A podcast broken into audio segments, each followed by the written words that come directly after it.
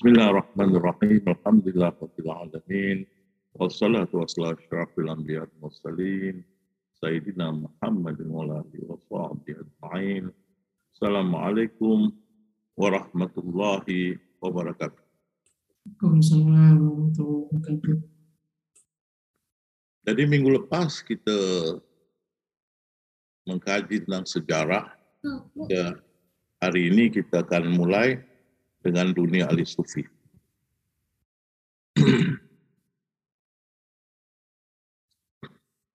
Jadi minggu lepas kita ada lihat raja ini, ahli sufi, dia mesti sudah makrifat, kuat ibadah dalam peringkat ihsan dan sentiasa berusaha zikrullah sentiasa.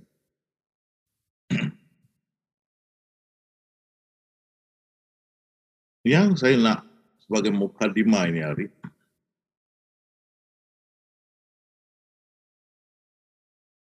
pertama-tama bila kita mencapai makrifatullah, dia boleh tercapai melalui peristiwa yang berlaku dalam hidup kita, ataupun dia boleh berlaku kerana kita dapat ilmu ketuhanan. Walaupun kita dapat menerusi peristiwa seperti kita tengok Sayyidina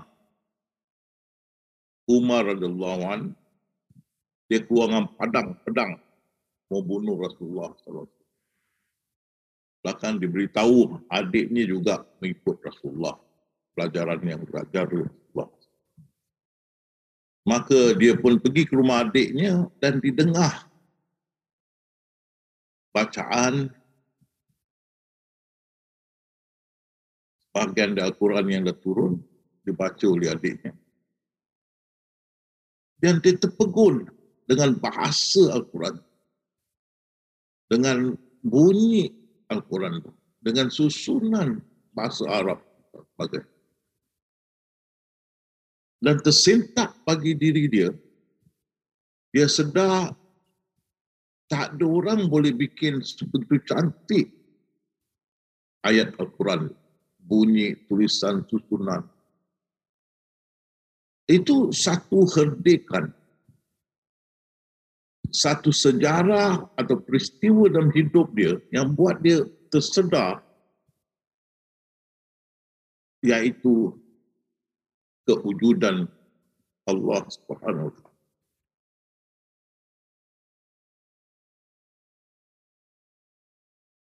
Natijah atau impak daripada itu,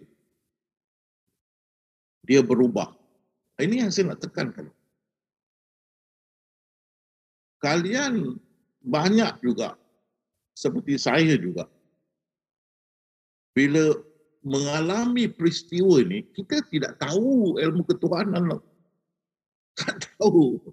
Peristiwa ini buat kita datang ke satu kejutan kesedaran kepada kewujudan Allah, dan hidup kita berubah. Berubah yang saya nak tekankan bersih. Bersih kita yang penuh dengan noda, dengan dosa. Bila kena impak ni, kesedaran ni, kejutan. Macam kena elektrik. Brum. Bersih. Bersih diri kita ni. Minda kita bersih, diri kita, jiwa kita bersih, bersih seperti kena disiram air asid, bakar terus. Kalau dalam bahasa orang putih, born again. Itu buat kita berubah. Bukan kita itu jam tahu tempat ilmu ketuhanan. Saya dapat 78. Saya tak boleh bersyarah tentang ini. Sampai 1990 bila jumpa Rasulullah baru dapat dia susunkan. Tapi saya fahamlah, lebih kurang faham. Tapi mendadak berubah. Sehingga kawan-kawan saya berkata, Pak Chin, hang dah berubah 360 degree. Pusing habis, berubah. Perubahan ini keadaan asal. Ini keadaan asal. Minda kita bersih. Maksiat-maksiat yang lama terbuang. Bersih. Clear. Bersih. Kita pun berubah dari sombong bungkak, jadi tawaduk, jadi mana pun kita pergi orang happy dulu, orang benci. Berubahlah. Ini yang kita keadaan asal. Keadaan asal. Pada dalam keadaan begitu, kalau orang kasih kita nak 1 juta kau pegang kan boleh tak? Besok kau kasih aku. Kita akan kasih balik. Pasal keadaan asal ini. Jadi saya rasa, saya ingat banyak kalian sama dengan saya. Kerana Zoom, berubah. Bukan Zoom terus tahu ilmu ketuhanan. Mana boleh. Saya 78, 1990 baru faham tau, baru boleh ajar. Kan? Nah, Zoom hidup kita berubah. Ya Allah, ya Karim. Itu tu saya syukurlah. Kalau ingatkan saya punya diri sebelum ini kan, macam mau muntah. Tengok PR kita kan, yang muntah, ya Allah, punya jahat. Sampai di ITM itu jam saya belajar, menuntut orang panggil saya public enemy number 1 tau, sebelum dapat ilmu. Satu kampus saya public enemy number 1. Bila saya dapat ni berubah. Sahabat di kampus terperanjat vaksin, hang berubah 360 degree. Terus terang sayang. Sayang. Sayang sampai saya mau pergi belajar di London, mereka bayar. Kawan-kawan bantu bayar tiap-tiap bulan. Duit school, duit apa tuition, duit tinggal sana, tiap-tiap bulan. Nak kahwin, diorang kasih duit. Bayar hantaran. Nak buka firma, diorang kasih duit. Daripada musuh, public enemy number 1. Sampai begitu, kasihnya sampai sekarang. Berubah, itu keadaan asal. Tapi saya pun berubah.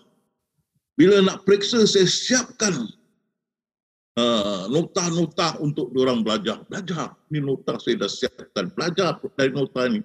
InsyaAllah boleh pas. Jadi diorang sama-sama belajar, tapi nota saja yang siapkan, Alhamdulillah, semua pas. Sehingga diorang dekat pacin hang ini ya, aneh ya. Orang mau dekat periksa sembunyikan buku kat library, sembunyikan ini supaya kita fail. Hang, make sure kita pass. Pasal kita berubah. The public enemy number 1 dari tawadu, rendah diri. Orang senang dengan kita lah. Satu kampus berubah. Betul-betul lah.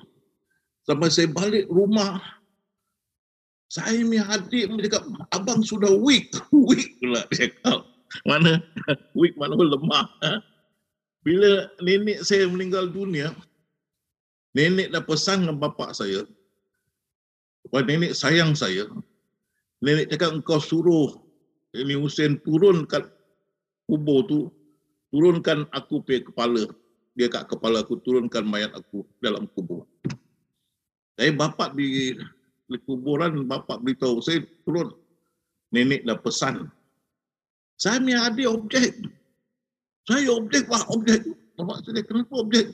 Abang sudah lemah dia kata lemah. Kita lemah kerana Allah, bukan lemah kerana ini. Lemah lah. Saya tak boleh, saya boleh turun. Saya turun kan. Nenek kan. Nenek sayang saya.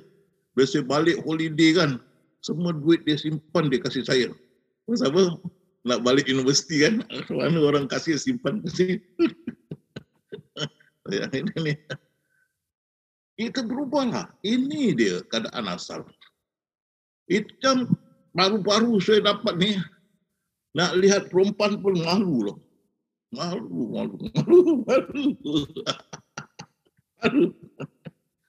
Baru-baru dapat impact. Impak.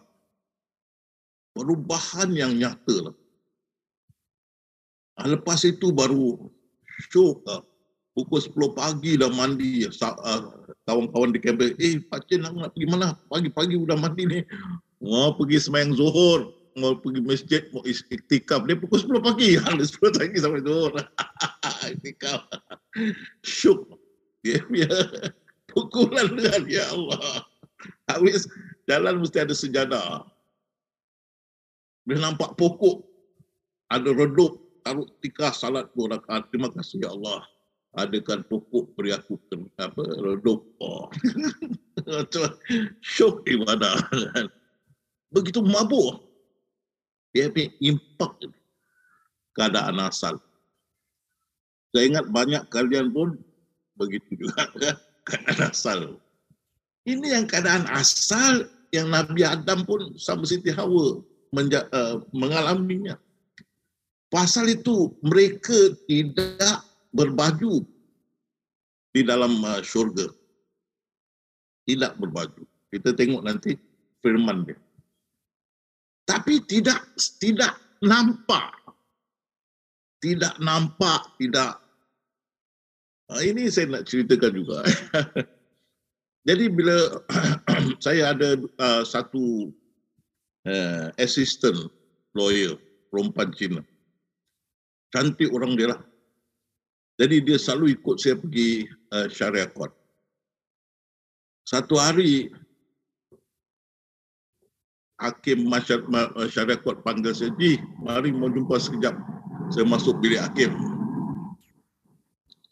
Ji, awak punya assistant tu yang perempuan Cina, asyik pakai skirt pendek-pendek. Kenapa, Ji? Cakap, astagfirullah, saya tak nampak. Gitu. Dia ikut saya tu, hari-hari pergi court tau, pergi mahkamah. Skirt pendek saya tak nampak. Cakap, astagfirullah, tolak hakim. Dengan judul saya cakap, saya tidak nampak. Nanti saya akan nasihat dia. Saya keluar, saya cakap, ya tak, ya. Skirt pendek. Saya cakap, Mary, sekarang tamu pakai ini macam mana? Pakai seluar panjang. Bos, lu tak pernah cakap. Dulu tak nampak, sekarang sudah nampak. Itu kan. Pasal kita sudah keadaan asal. Keadaan asal. Dan banyak juga kalian tersentak dengan keadaan asal ni, berubah. Wah, banyak juga saya nampak dekat kalian air muka bila dapat ni kan berubah. macam lahir dunia sudah masuk. Berubah. Jadi itu Nabi Adam dengan Siti Hawa sama juga keadaan asal. Tapi bila iblis sudah goda, makan buah yang diharamkan, baru mereka sedar akan mereka itu tak menutup aurat. Baru dicari daun-daun syurga untuk tutup. Itu dah terkeluar dari keadaan asal. Terkeluar dari keadaan asal. InsyaAllah, kalian sudah masuk keadaan asal ni, InsyaAllah, kalau tak adalah dosa yang seberat-beratnya, masih sekarang juga ada dalam keadaan asal. Masih. Dia bertahan. Macam itu sudah tentu Allah beri, jangan makan buah ini. Bila dia makan tu, baru Allah berfirman, mereka sudah jadi kafir. Maka Adam sudah menjadi kafir dalam surah tu, kafir. Allah ampunkan dosa dia dan tobat dia diterima. Tapi dalam surah tu dia kafir. Melanggar perintah Allah. Tapi itu beratlah perintah. Jadi kalian yang sudah ada kan asal ni, walaupun dia tak sehebat baru-baru dulu, tapi mesti ada. Berarti hati kalian atau minda kalian masih clear, masih bersih. Masih. Dan kalian masih jujur dan luhur. Alhamdulillah. Jangan buat yang angkara yang inilah besar-besar nanti hilang. Jangan. Macam Nabi Adam AS memang dia kena makan. Dia dah tulis. Bila Nabi Musa cakap, kenapa kau makan buah ni? Kau makan, kita semua kena halau dari syurga. Apa Nabi Adam kata? 40 tahun sebelum aku makan dan ditulis, aku mesti makannya. Bagi kalian insya Allah tak dituliskan, ya? So, langgar. Jadi jaga, pelihara. Jangan berusaha yang besar-besar kalian langgar. Berarti suatu tulis kena keluar dari keadaan salah. Kan? Itu baru jadi keadaan menyesal. Asal jadi menyesal. Jadi mau tahan. Kan? Jadi... dengan peristiwa ini, sahabat yang dapat makrifatullah. Ingat, sahabat ini semua tak beriman. Tak tahu tentang Allah. Semua ni kaum Quraisy ni semua tak beriman. Rasulullah makrifatkan mereka, mengenalkan mereka kepada Allah. Tidak terus tu datang ilmu ketuhanan, tidak. Yang datang keadaan asal. Mereka berubah, tak minum arak. Arak mahal-mahal dipecahkan, melili air mata, pecahkan, mahal arak kan, habis pecahkan, pecah arak, pecah. Mahal-mahal dah arak. Isteri 100 lebih, diceraikan tinggal 4, sana nangis, sini nangis, jangan sahabat. Lupakan lah. Niaga babi, lepaskan semua babi. Nangis. Niaga tutup lagi. Mereka berubah mendadak.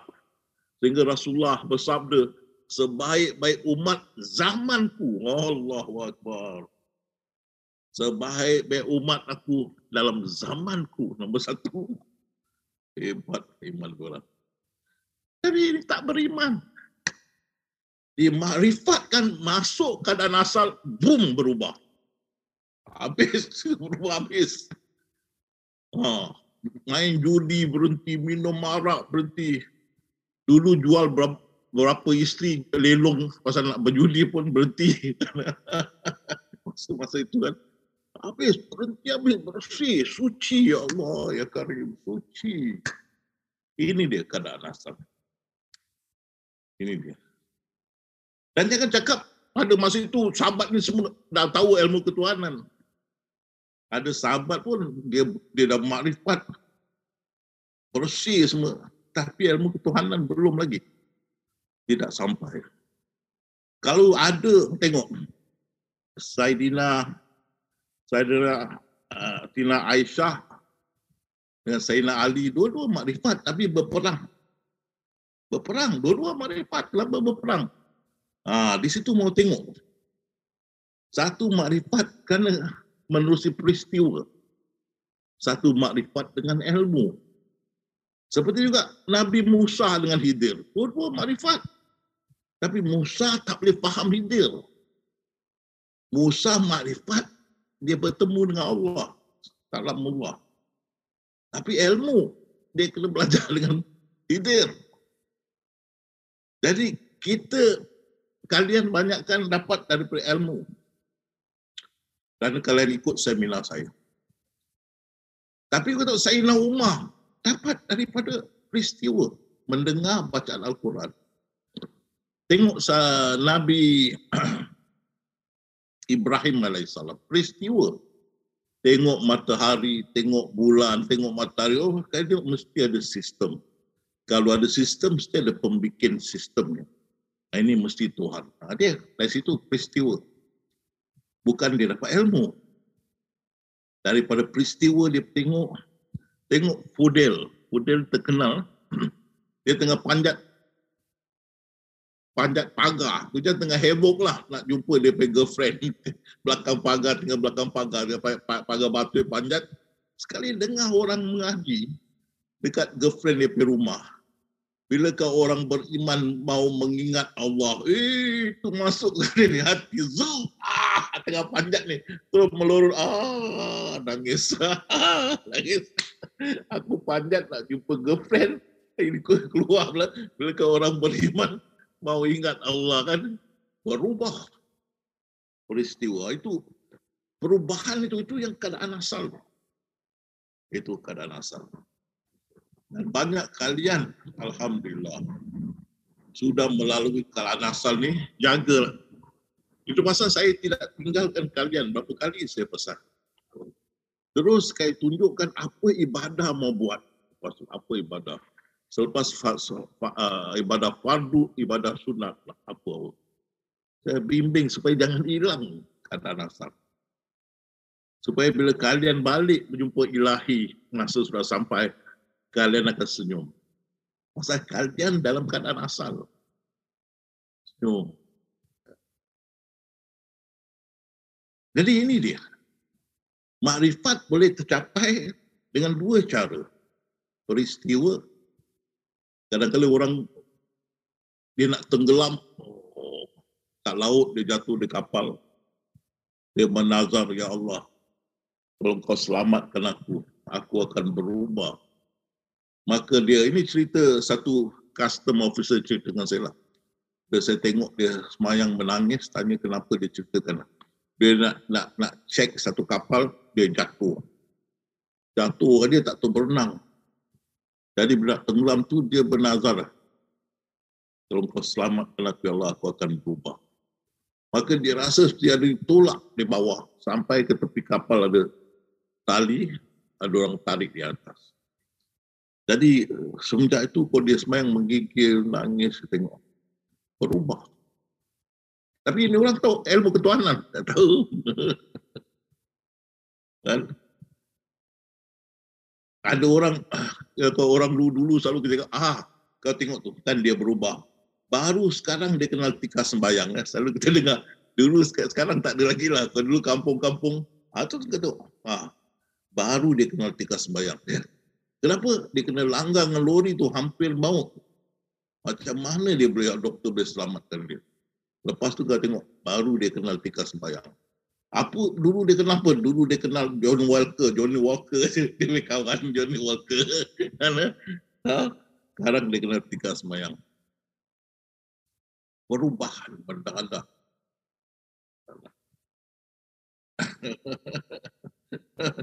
Ini keadaan asal.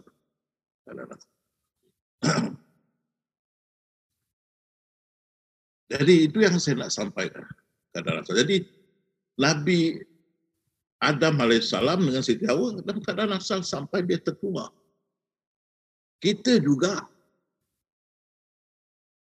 lahir daripada ibu kita dengan fitrah yang bersih. Dalam keadaan asal juga. Tengok baby. Tengok baby kan, senyum, ketawa, happy baby. Happy.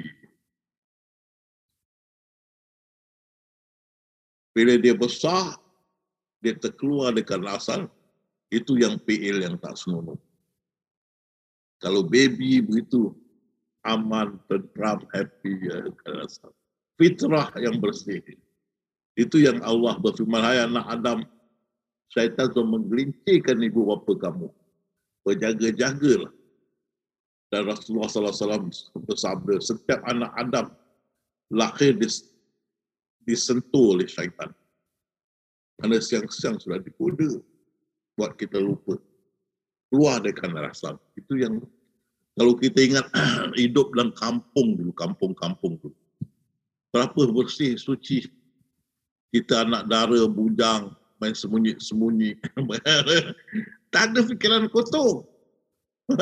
Kampung-kampung dulu. Sekarang 9 tahun dah bikin hal.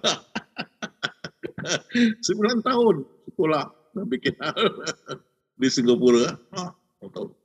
Rekod yang paling rendah 9 tahun pregnant.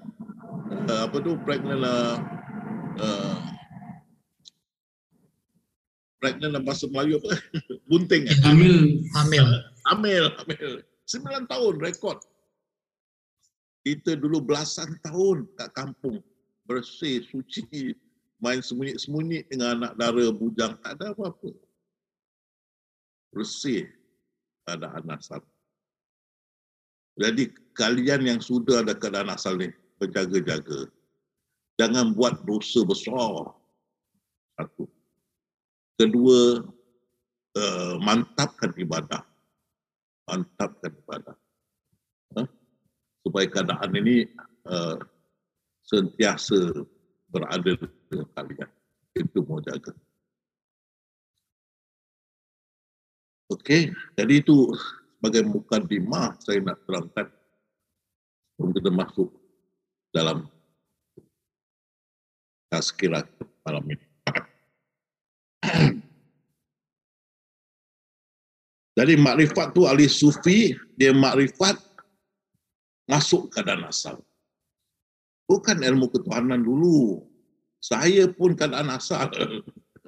Tak boleh mengajar 12 tahun. 78 sampai 1990. Bila saya bikin seminar di Johor, saya ambil kawan dah jadi profesor. Dia masuk seminar saya, dia kata, Pak Chin, hang kenapa tak bilang kami yang ada ini ilmu dulu? Itu jam saya dengan mereka sampai tahun 75. Tapi yalah, saya 75 dengan mereka juga. Saya dapat 78. 75, 78 masih dengan saya graduate sana dalam 79. Pergi London dengan mereka juga. Ya, itu masih dengan, tapi tak bila. Saya 1990 sebelum jumpa Rasulullah pun selalu jumpa diorang bila naik KL jumpa, tak cakap. Pasal tak reti nak cakap. Tahu tak cakap kan. Macam you cakap Tamil dengan saya tahu. Saya boleh faham you boleh cakap Tamil. Saya nak cakap balik tak boleh. Ya. Saya tahu. Bila dia masuk sebenarnya, kenapa hang tak beritahu hang tahu ni ilmu? Bila jumpa kita, saya cakap, itu jam belum boleh cakap lagi. Hanya tahu. Jadi kita dapat makrifat ni. Kita dapat kesedaran tentang kewujudan Allah Subhanahu Wa Taala. Bukan terus mendadak dapat ilmu ketuhanan, tidak. Malahan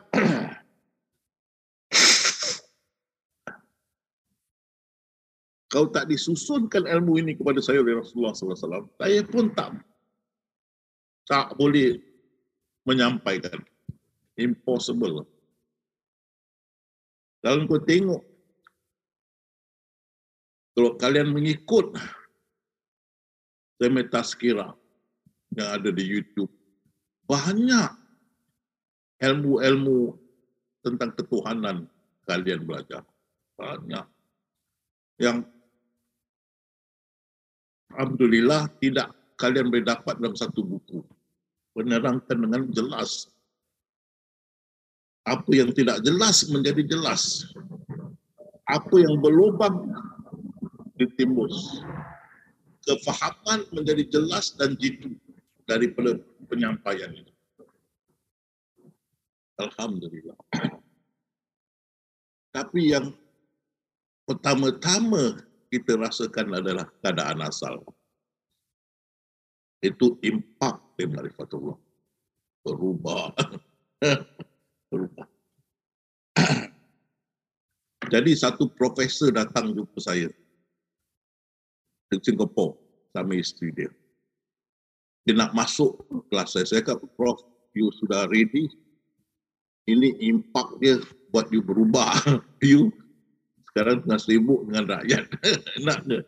Dia fikir-fikir, nanti saya fikir. Lepas tu dia beritahu, belum masa lagi.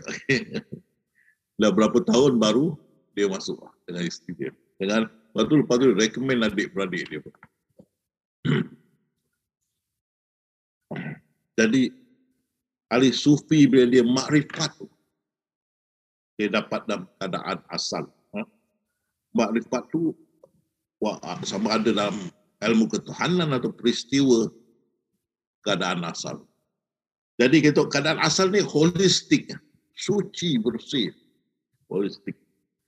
Nabi Adam dan Siti Hawa, tengok. Nabi Adam dan Siti Hawa, dia duduklah kamu dalam syurga ni, makanlah, tapi jangan dekat dengan pokok ini. Jangan dekat dengan pokok ini. Ya. Itu sahabat-sahabat saya, jaga dosa besar-besar ni, jaga. Jangan kita buat.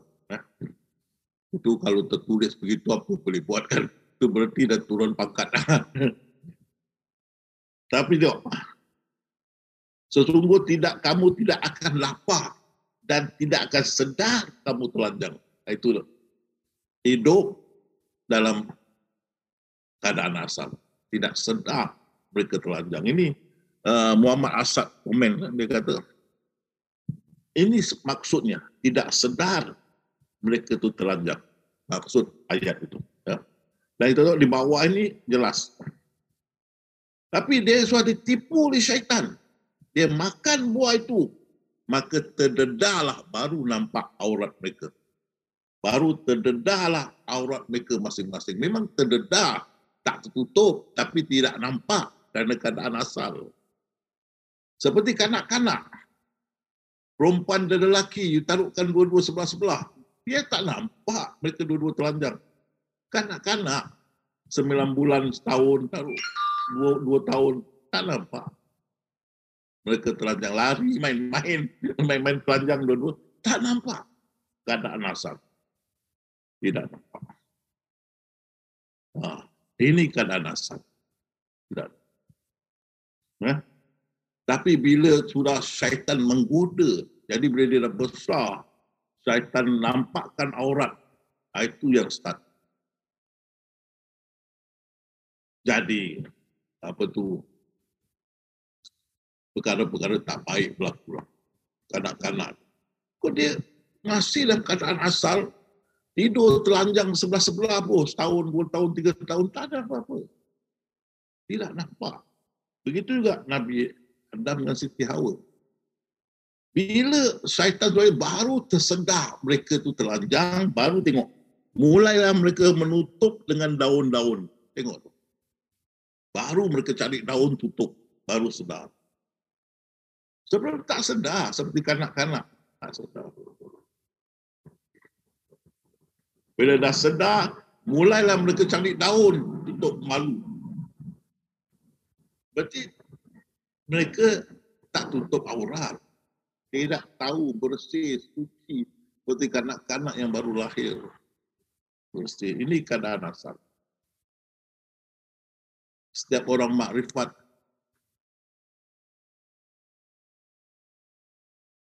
Seharusnya. Mengalami ini keadaan asal. Impak dia begitu.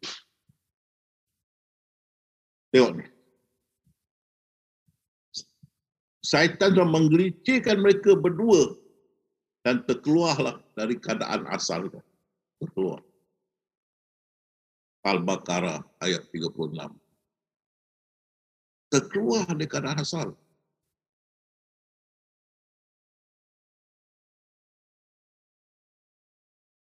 Itu kata orang, putih kap, innocent loss. Atau the loss innocent atau innocent loss. Makna kesucian tu hilang.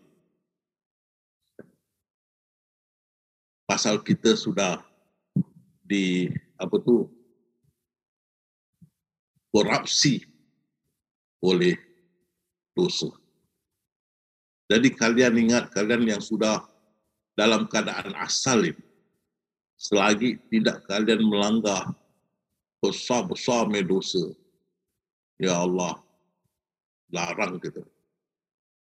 InsyaAllah keadaan asal ni masih ada. Masih ada.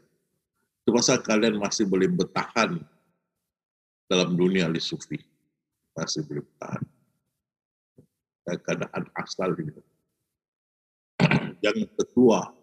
Itu pasal saya berapa kali juga saya tidak tinggalkan kalian. Kalau kalian tengok tarikat, syariat, hakikat, tarikat, makrifat. Dia makrifat dulu dilepaskan dia. Diberi talqin,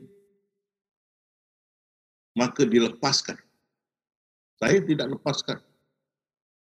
Saya kan tidaklah lepas tu buat ini ibadah, ini. Zikrullah sentiasa saya tunjukkan macam mana nak zikrullah. Untuk mempertahankan keadaan asal. Pasal lepas keadaan asal ini, akan masuk dalam alam sakinah. Ini kita akan cerita lain kali. Keadaan asal ni mustahak.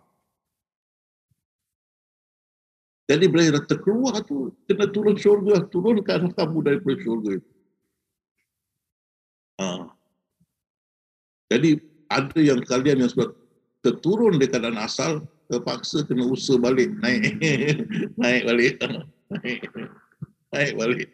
untuk balik pada keadaan salaf. Tapi coba tengok dalam diri kalian, masih ada tak ciri-ciri yang saya ceritakan keadaan asal, ada lagi tak dalam diri kalian? Kalau ada lagi, mesti ada. Tidak hilang. Cuma memperkuatkan ibadah. Kuatkan ibadah dan reda. Reda. Reda. Kadang-kali ya Allah tak nak kasih kita jadi colonel. Jadi terpaksa dia kasih kita langgar. Jadi kita jadi lieutenant. Okeylah, lieutenant. Hang kebun boleh, ya Allah, asal masuk surga.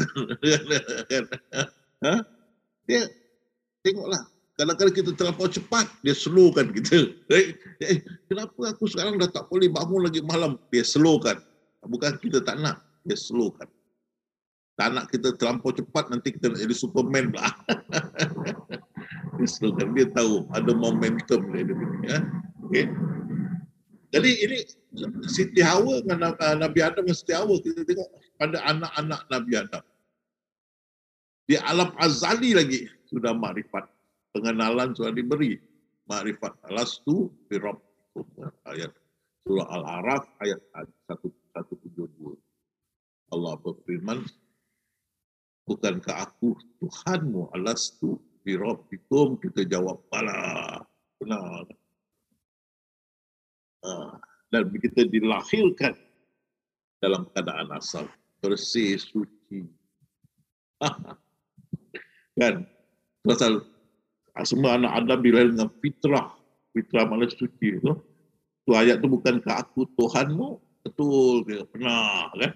Lepas tu pengenalan itulah Imam Ahmad Rifa'i berkata, cahaya. Pengenalan itu adalah cahaya yang Allah letak di dalam hati kita. Atau minda kita. Tentu tiada sesuatu pun yang lebih mulia dan lebih bernilai selain dari cahaya. Jadi kita Allah beri bekal ini. Cahaya makrifat. Kalau kita pertahankan ini, insya-Allah keadaan asal itu akan bertahan. Jadi setiap bayi dilahirkan dengan fitrah, mana kehidupan yang bersih, suci, bersih. Bukan menjadi Kristian. Kristian mengatakan kita born sinner. Kita lahir dia dah berdosa. Dalam Islam semua lahir mulia. Fitrah, mana mulia, bersih, suci. Ya.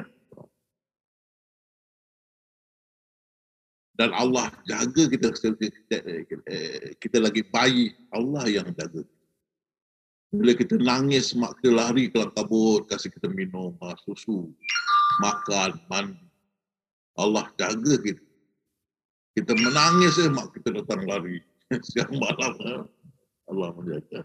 Dan perut rahim ibu kita pun Allah Ta'ala jaga. Tengok keadaan asal. Satu bayi perempuan, satu bayi lelaki tak peluk-peluk. Tak ada apa-apa. Relax kan. Happy, bersih, otak bersih, bukan otak kuning, otak bersih kan, bersih, happy kan, peluk-peluk pun tak ada apa-apa.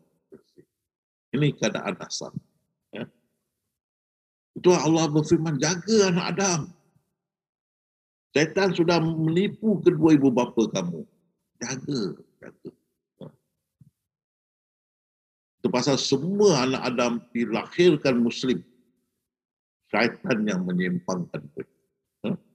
Itu baru menyimpang kita terkeluar dari keadaan asal. Jadi kita tengok budak-budak 9-10 tahun dah keluar dari keadaan asal, kita boleh tengok, wah dia pergi supermarket. Mak dia tak nak belikan dia, dia baring kat situ mengamuk. Langsung mencuri-curi dekat supermarket. Dekat mall, ini dah keluar keadaan asal. Syaitan sudah menggoda. Tak macam kita dulu, 9-10 tahun tak berani buat itu. Diam. Bapak kata, duduk situ, duduk. Ya, tak bergerak. Sekarang, saya nak toy ni, saya nak apa ni, patung ni. Mak tak ada duit nak. Bapak ni pun tak kerja. Ini kan dah pandemik. Bapak 4 bulan dah tak kerja. Mana ada duit. Mengamuk. Lopang. Kena rasuk dekat mall. bergolek-golek kat lantai. Habis keadaan asal. The innocent loss. Habis.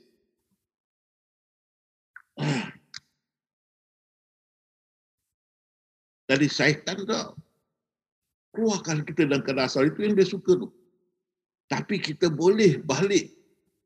Kembali keadaan asal. Itu panggil born again holistically. Ya. Macam mana kita boleh balik? Dua cara. Dengan peristiwa, dengan ilmu. Peristiwa yang menggugat kita. Dan menyedar kita kepada kewujudan Allah. Kadang-kadang orang nak lemas baru sedar. Nah, kalau Allah nak tolong dia, alhamdulillah. Kalau itu apa tu, Firaun nak tenggelam, dia sedar. Ya Allah, dia, aku percaya pada Tuhan yang Nabinya Musa, dia cakaplah. Dia kata, ya Allah, dia kata, aku percaya pada Tuhan Nabinya Musa. Allah cakap, terlambat, goodbye, habis. Terlambat. Jangan terlambatkan. Dia percaya. Last minute dia percaya tu. Terbuka, tapi Allah tak nak terima. Malaikat cakap, goodbye. Malaikat pulang, bye. Goodbye. Nah, ada orang peristiwa dia kena langgar. Dia mabuk, kena langgar, hampir mati. Terus berubah. Baik, tak ada minum lagi. Dulu dia selalu pergi bar. Sekarang dia pergi masjid. Dulu dia jadi bouncer. Tak boleh kat bar. Sekarang dia jadi Bilal. Dua-dua B. Satu bouncer, satu Bilal. Berubah. Peristiwa. Macam-macam lah kalau Allah nak beri hidayah, orang tu boleh balik semula. Tapi kalian banyak semua dapat daripada ilmu. Alhamdulillah. Kita tengok di sini. Itu yang Imam Ahmad Rifa'i berkata itu cahaya makrifat tu yang Alam Azali Allah berfirman, alastu bi rabbikum. Bukankah aku Tuhanmu? Itu pengenalan adalah cahaya akidah yang Allah SWT masukkan dalam hati kita. Dan ini yang Nabi Isa kata, meletakkan dalam hatinya cahaya yang dapat membimbingnya untuk menyembah Allah. Jadi setiap manusia naluri dia mau menyembah Allah. Walaupun dia tersilap tersembah yang lain. Tapi naluri mencari Allah ada situ. Kerana itu cahaya akidah ada dalam setiap manusia. Dan itu Rasulullah bersabda, semua anak Adam dilahirkan Muslim. Ada cahaya akidah. Itu yang menjadi naluri setiap umat untuk menyembah Allah. Cari. Jadi, bila Allah sedarkan dengan satu pukulan, hentikan pada hati dia. Menerusi peristiwa ataupun ilmu. Menyedarkan dia akan kewujudan Allah. Itu yang dia buat. Balik semula keadaan asal. Dah terlepas balik semula. Saya balik, saya tidak silap tahun 78. Awak pun tahulah tahun berapa awak balik semula keadaan asal. Satu pukulan, satu kejutan, kesedaran, hidayah yang datang. Peristiwa itu membawa hidayah, kejutan, kesedaran, orang balik ke pangkal jalan. Balik. Kesedaran yang jati dikejutkan kepada kewujudannya atau keesaannya atau kebesaran. Itu kita makrifat. Makrifat, mana mengenal dia. Bila kita dah dikejutkan pada kewujudan dia, atau kebesaran dia, atau keesaan itu, kita suami makrifat mengenal dia. Mengenal. Maka alhamdulillah, kita dapat masuk balik keadaan asal. Itu buat kita nangis tu. Pasal ingat, kita berdiri dulu kan, teruk habis lah. Tak boleh cakap. Memang teruk kita sebelum dapat. Dia dapat sekali berubah keadaan asal. Itu buat kita nangis. Sedih. Berarti kita dah bertahun-tahun tak mandi, berdaki. sekali disiram esik, wah bersih ya. Menangis-nangis, sedih, gembira. Bersih. Itu keadaan asal. Ingat, ini saya cakap dari pengalaman saya, bukan sesuatu saya buat.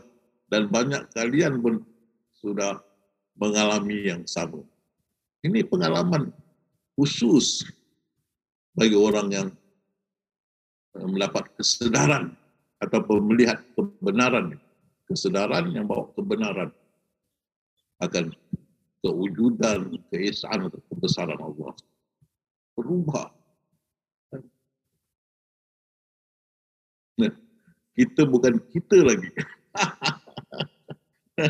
Kita bukan kita lagi. Lain. Itu bila kita tengok perubahan diri kita tu, itu kita nangis. Berubah. Kesedaran yang jati tu, yang kejutkan kita kepada keesaan dan kebesaran. Ya kan?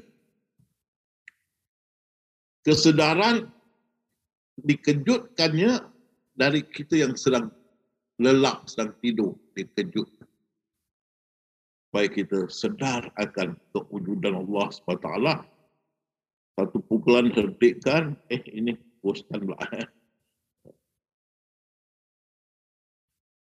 Maka terangkat tutup, maka jelaslah kenyataan kebenaran Allah itu. Bila kita dah, kata orang Melayu, terantuk baru tengadah. Bila kita sudah begini, baru kita bergekar. Macam kita rasa kewujudan dia di mana pun kita pusing, kita rasa kewujudan Allah. Laksana mata memandang tidak diragukan lagi. Itu bergekar. Itu yang Pak Deka cakap lah. Itu dia punya jalal. Jalalnya dia bergekar. Kalau Jamal dia syok, Jalal dia tu, bergegar.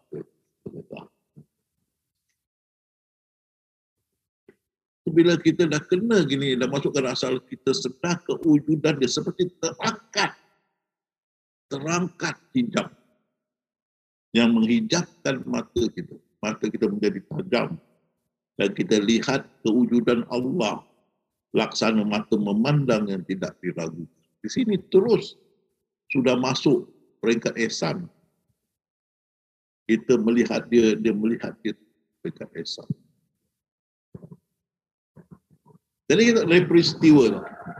Ahli Sufi menerusi peristiwa, kesedaran jati, terus makrifat, masuk keadaan asal yang tinggal ibadah. Terus kita tengok macam Arista. Arista yang makrifat seolah-olah dia boleh melihat aras Allah. Hebat. Rasulullah SAW kenal keimanan ya Arista istiqamah.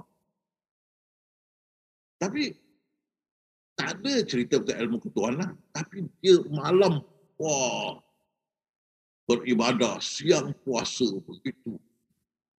Itu kita juga. Malam bersengkang mata, siang puasa, mengaji, sedekah dan sebagainya. Nah, ini yang saya kata Sayyidina Umar. Berubah. Orang yang bengis, yang ditakut semua orang. Garang.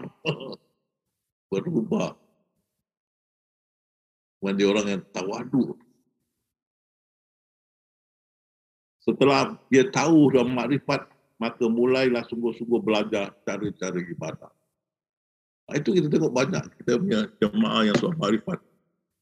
Pergi belajar balik agama, fardu ain, fardu kifayah, belajar balik salat-salat, rukun-rukun apa untuk nak lebih cantik ibadah dan rajin beribadah.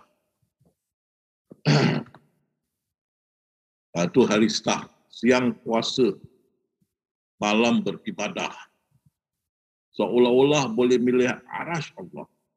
Itu Rasulullah SAW istiqamah. Tengok Sayyidina Ali berkata, beliau melihat sahabat-sahabat di waktu subuh, rambut mereka kusut masai, pucat serta berdebu. Dan di antara mereka ada yang lutut mereka bertanda kerana banyak sangat sujud. Mereka bersalat sepanjang malam kerana Allah. Itu saya tidak melepaskan awak. Bila sudah dapat ni, saya tunjuk ibadah. Ibadah ahli sufi. Supaya dapat diikuti. Dan ibadah sunnah. Saya lebih kepada wajib ibadah sunnah. Supaya dapat mempertahankan keadaan asal ini, semoga dapat masuk ke alam sakinah, hai jiwa-jiwa tentram. Kembalilah kepadaku, masuklah dalam aku, masuklah dalam surga. Kita mau ke situ. Tapi alam sakinah, alam keadaan asal tu. Tengok, bila sahabat suami makrifat, bukan dengan ilmu, dengan peristiwa. Karena peristiwa kejutan, kesedaran kewujudan Allah.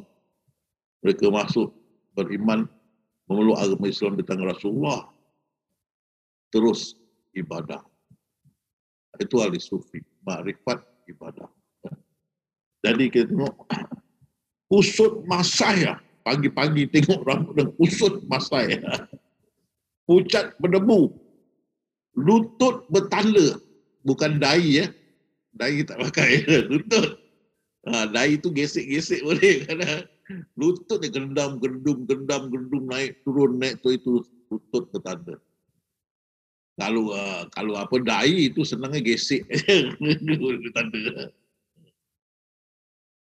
Menjelang pagi mereka berzikir ingat Allah sambil menggigil serta menangis sehingga basah pakaian mereka. Begitu hebat keadaan asal mereka. Bergegah. Itulah Rasulullah. Umat yang terbaik adalah zamanku. Ingat ni, belum beriman ni. Semua ni belum beriman. Dimarifatkan Rasulullah SAW. Marifatkan mereka. Terus tu. Umat terbaik. Jadi orang kata, oh, nak marifat mestilah syariat, tarikat, hakikat, marifat. Jadi orang tak ada agama terus. Belum beriman. Sayyidina Umar keluar dengan pedang membunuh Rasulullah. Sayyidina Umar. Tapi makrifat. Jadi umat terbaik adalah zamanku Rasulullah mereka. Itu pasal awaludin makrifatullah. Awal agama mengenal Allah. Bukan syariat, tarikat makrifat. Awaludin makrifatullah. Dan 124,000 nabi-nabi dihantar untuk mengenalkan Allah pada mereka. Itu tafsiran Ibnu Abbas tentang tidak kujadikan jin dan manusia menyembahku. Tafsiran mengenali. Dan setiap nabi yang dihantar 124,000 nabi-nabi yang penghabisan Rasulullah SAW mengajar umatnya untuk mengenal Allah dan menyembah Tuhan yang satu. Itu yang Nabi Isa kata, semua Nabi menantar satu pesanan, iaitu sembahlah Tuhan yang satu. Awaluddin ma'rifatullah. Itu pasal Rasulullah nasihatkan sahabat, kalau jumpa kaum Yahudi, pujuk mereka beriman kepada Allah. Mereka mau beriman sesudah kau kenalkan mereka kepada Allah. Jadi sesudah kau makrifatkan mereka, beritahu salat 5 waktu itu wajib. Baru datang syariah.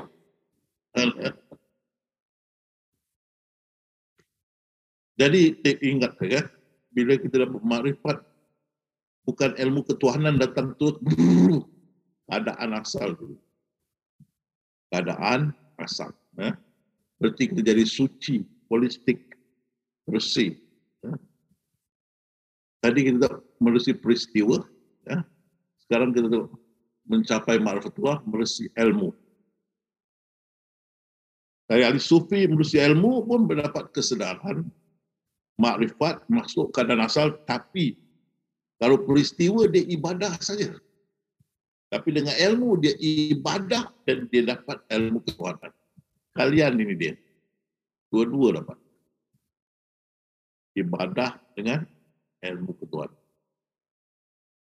Itu pasal kamu nak faham kenapa Siti Aisyah radhiyallahu anha berperang dengan Sayyidina Ali radhiyallahu anhu. Dua-dua makrifat. Tapi kita tengok tu. Makrifat yang berilmu dan makrifat yang tak berilmu. Makrifat yang berilmu, oi, ibadah kuat. Oh, Siti Aisyah main ibadah, oi, betul. Kalau kita tengok dia beribadah kuat, kita pun rasa, ya Allah, betul nak komplit susah juga. Ha. Tapi Sayyidina Ali, ilmu ketuhanan dia bagus. Okey.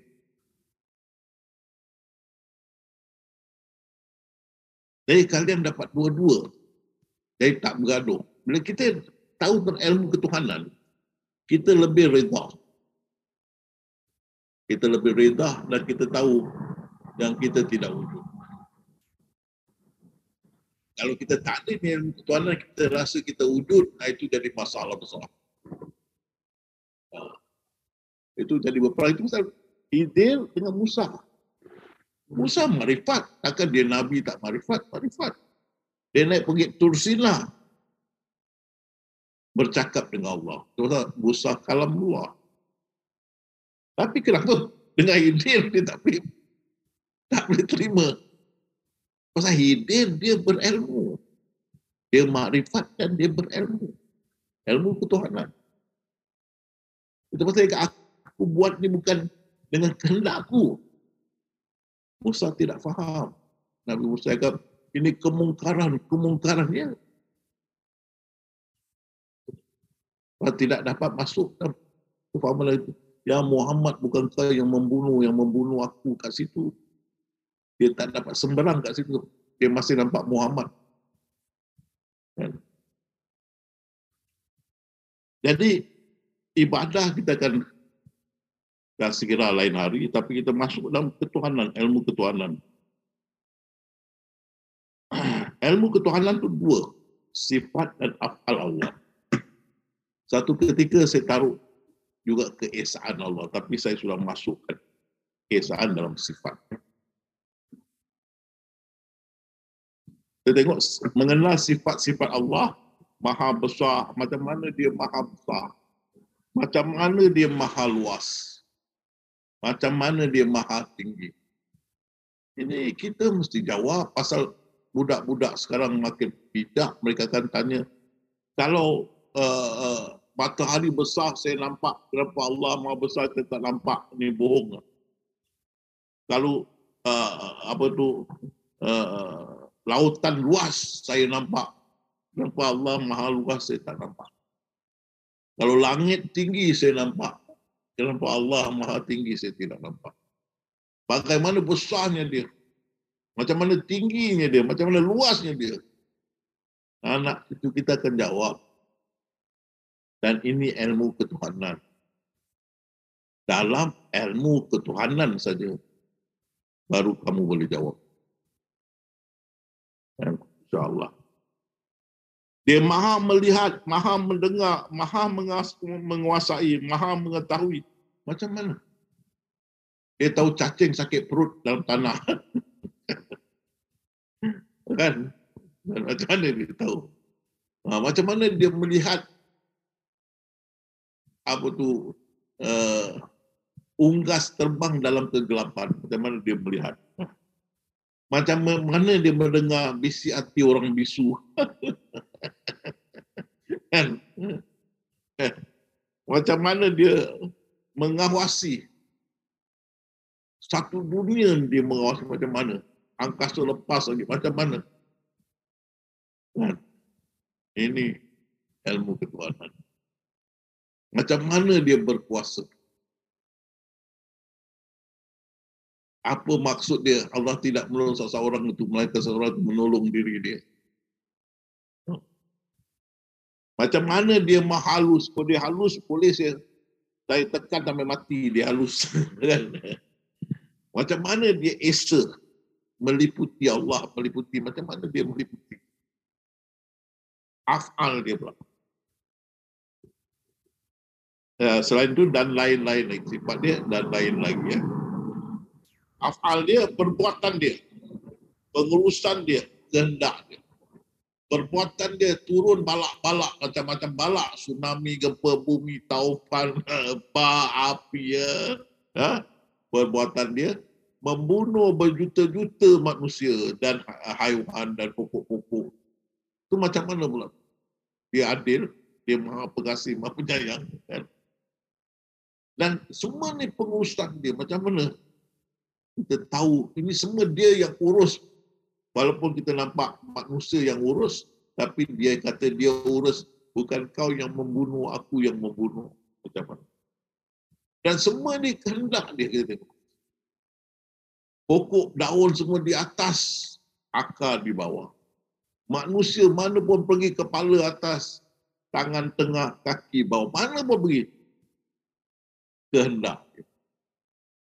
Malam bulan naik, kehendak dia. Siang matahari naik, kehendak dia. Semua yang kita lihat, kehendak dia. Tak ada kehendak kita. Kalau kita ahli sufi, tak ada. Semua kehendak dia. Ini kita akan tengok lebih dalam. Itu saya tanya. Jadi Sayyidina Aisyah sama Sayyidina Ali. Nabi Musa, Nabi Khidir. Tak boleh, pasal satu berilmu, satu tidak. Satu kenal af'al dia kerana berilmu. Satu lagi tidak kenal af'al dia kerana tak berilmu. Dan anda tak boleh terima, kenal terima af'al dia. Itu pasal Khidir berkata kepada Musa Islam, bagaimana kau boleh sabar atas sesuatu yang kau tak faham? Sabar. Inilah perpisahan. Ini dia. Itu pasal untuk ahli syariah nak masuk, kita ahli sufi. Berat. Tak boleh duduk sana sudah, jangan masuk. Masuk ni kita mesti bukan saja bermakrifat. Mesti rasa keadaan asal itu. Dan mempunyai ilmu ketuhanan. Kalau kita nak jadi ikut kita punya ahli sufi, dunia ahli sufi. Kita duduk di luar. Tengok Nabi Musa lah. Bukan saja dia tak boleh faham pasal dia ilmu ketuhanan tidak sebegitu bagus seperti dia. Tengok dekat sini juga. Dia marah Nabi Adam. Kenapa kau makan buah khuldi itu? Sampai kita semua terkeluar daripada syurga. Tengok Nabi Adam, ya Musa kalamullah. Kan dia kata, kau jangan salahkan aku perkara yang ditakdirkan. Di sini juga. Nabi Musa kurang ilmu ketuhanan dia. Itu yang Rasulullah cakap, begitulah Nabi Adam mengalahkan Nabi Musa dan Rasulullah tersenyum. Di sini. So, di sini juga tengok. Kalau dia faham ilmu ketuhanan, dia akan ikut Pak Pandey. Ada mata tengok, ada telinga dengar, ada mulut diam, tepuk tangan buat tak tahu. Biar si luncai terjun dengan labu-labunya, biarkan. Tak boleh. Dia mesti soal Nabi Adam. Dia mesti soal Khidir. Berarti kan Sayyidina Aisyah soal Sayyidina Ali, suspek Sayyidina Ali sama berperang. Jadi mustahak kita mempunyai itu. Ada jamaah timbul kan, takkanlah ahli syariah tidak tahu ayat-ayat makrifat. Kalau mereka tahu, sudah lama mereka jadi ahli sufi kan. Malahan kalau tak tahu mereka biarkan mengatakan ayat-ayatnya mutasyabihat. Kan? Lain.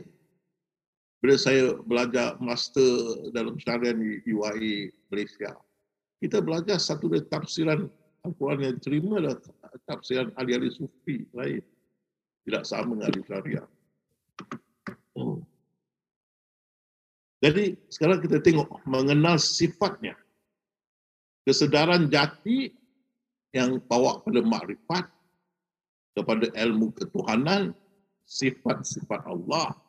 Tadi yang kita tengok, Maha berkuasa, maha bijaksana, awal, akhir, batin. Selain yang kita sebut. Ini yang sifat-sifat dia, kalau nak tambah pun ada, tapi ini dah cukup lah. Yang pertama yang Esa. Bila kita ada Allah yang Esa, kita seperti tengok satu dulang dengan penuh dengan susu putih. Tak boleh ada satu pun korupsikan air susu tu, dia tidak jadi Esa. Jadi kalau nak faham tentang Esa, seperti kita satu dulang atau besin atau dulang penuh dengan susu putih. Semua tu susu putih. Tak boleh ada lain barang. Ada lain barang, tak Esa. Jadi Allah Esa bukan saja dia berkuasa. Dia Esa kewujudan dia. Esa segala-galanya. Tak ada kongsi milik dengan sesiapa. Semua ingat. Pasal dialah wujud yang pertama-tama wujud. Tengok ah. Pada pemula Allah saja yang wujud. Tak ada apa pun bersama dia. Itu dia Esa tu. Tak ada apa pun bersama dia. Esa tu. Oh, Esa. Mutlak. Kewujudan mutlak. Absolute. Boleh dekat susu satu belanga atau susu satu besin atau susu satu dulang putih. Tidak ada, tak boleh dikorupsikan langsung. Itu pasal permulaan dia saja ada. Tak ada apa pun bersama dia. Tak ada korupsi. Esa. Dia tidak berakhir, tak ada permulaan, tak ada berakhir. Tapi ciptaan, dia kasih akhir dan awal. Dia tak ada. Dia Esa. Allah sedia ada sebelum wujudnya sesuatu, sebelum wujudnya zaman dan tempat. Sebelum ada apa-apa pun, sebelum ada masa, sebelum ada ruang, Allah sudah ada. Dia Esa. Ini semua tak ada, dia Esa. Dia tak boleh didahului oleh tiada. Itu pasal ada buku agama. Kita dijadikan daripada tiada, itu salah tu. Berarti Allah tu ada dan di sebelah dia ada tiada. Jadi kita dijadikan daripada tiada. Tak boleh. Tengok ni, Profesor Ramadan berkata, Allah pun tak boleh didahului oleh tiada. Tak boleh. Allah saja ada, tiada pun tak ada. Jadi kita dijadikan daripada tiada, Kalau kita kata kita tiada, Allah jadikan, betul. Tapi daripada, itu dia. Kamu datang daripada mana? Jakarta. Kamu datang daripada mana? Kuala Lumpur. Daripada. Dalam buku agama tulis, kita dijadikan daripada tiada, itu salah. Pasal kita tu dia Esa. Tak ada apa pun wujud. Dia saja. Esa. Belanga yang penuh dengan susu putih. Tak ada yang lain. Dan tak ada Tuhan lain. Dia saja. Esa. Kan? Sebab dia meliputi tu. Susu tu meliputi. Esa dia tu meliputi. Esa. Maka semua tu dia punya. Tak ada kongsi milik. Dia Esa. Jadi susu tu semua dia punya. Yang gaib pun dia punya. Esa. Tak ada kongsi milik. Kalau kongsi milik dah tak Esa lah. Dia punya. Itu pasal dia tak kongsi milik. Siapa tu dia Esa. Segala-galanya milik Allah. Manakah nikmatku kau nafikan, ya Allah, ya Karim. Kamu tengok sedulang susu tu, mana yang kamu kata bukan susu? Mana dia? Kau nak sedulang susu tu, mana yang bukan susu? Esa dia kan. Mana kenikmat tu kau ragukan? Mana yang ke susu tu, mana yang kau ragukan bukan susu? Allah. Sudah. Babi ayai rabbikumah tukal tiban. 33 kali dia tanya dalam surah. Dalam surah tu. 33 kali. Surah Ar-Rahman, Ar-Rahman. Itu pasal dia selalu, sebenarnya segala urusan adalah kepunyaan dia. Itu susu bergerak, dia pihak. Susu tu dia punya, digerak pun dia punya, dia uruskan. Tak ada orang masuk campur. Tak ada korupsi. Susu tu bergerak pun dia gerakkan. Itu pasal dia kesibukan. Dan semua itu adalah kehendak dia. Kenapa susu tu putih? Kehendak dia. Kenapa pokok daun di atas, akar di bawah? Kehendak Allah, kehendak kita. Kenapa kepala kita di sini, tangan di sini, kaki? Kehendak dia. Kenapa burung terbang di langit, ikan di air? Kehendak dia. Bukan kehendak kita. Semua yang kita lihat ni adalah kehendak dia. Kalau ada kehendak lain, dia tak esa. Ini mau ingat juga. Satu kehendak. Semua yang kita lihat ni, satu kehendak. Kehendak dia, dia esa. Kalau kita nampak kehendak yang lain, dia tak esa.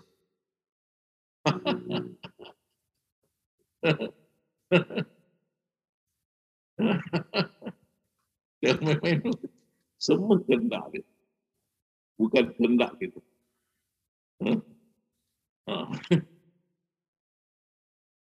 Sebab Imam Ghazali berkata, kau kenal diri kau, kau kenal Tuhan kau, kau tak wujud. Itu nasihat yang paling baik. Itu yang Imam Ahmad Rifa'i berkata, bila Allah mengajar kita satu ilmu, insya-Allah kita tidak akan jadi jahil. Ini dia.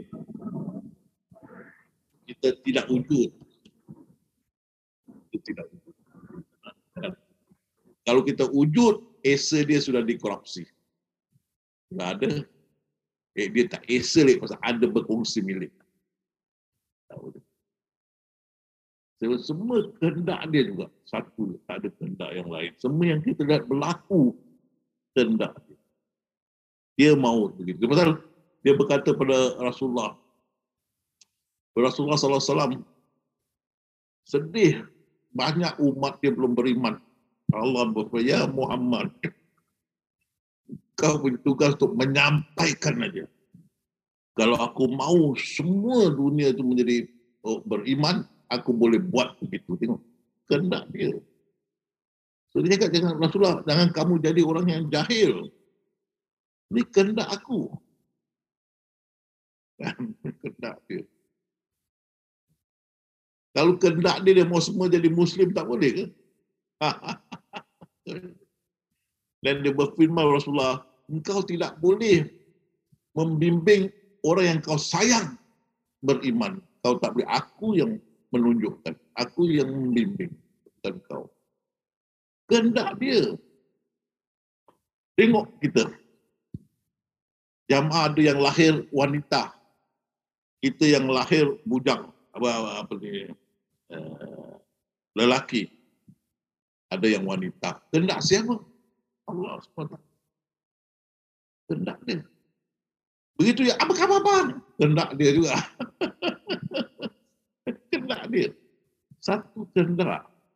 You tengok Muhammad Nuh. You tengok Loh. You tengok saya. You ingat kehendak kita rambut jadi putih. Kalau kehendak kita warna hitam, tikal mayang. Nah, bukan kehendak kita. Ha, you tengok apa Din lah. Ingat Din mau kehendak dia gitu. Bulan mengambang. Jawara Din. Usik-usik lah. Kehendak Allah. Jangan menghina. Ini semua kehendak Allah. Jangan kita hina. Jika ini Syekh berkata, jika kamu masih mendapati diri kamu masih wujud, hapuskanlah wujud kamu.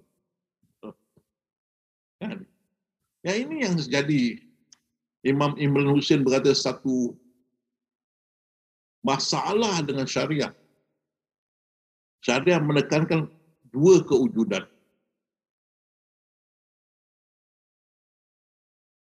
Pemilik ataupun Allah pencipta dan ciptaan dua. Pencipta dengan ciptaan dua wujud. Tak esa. Pasal ciptaan berfungsi kewujudan dengan pencipta. Tak esa. Dan kalau itu ciptaan ada kehendak. Berarti tak esa Allah berkehendak.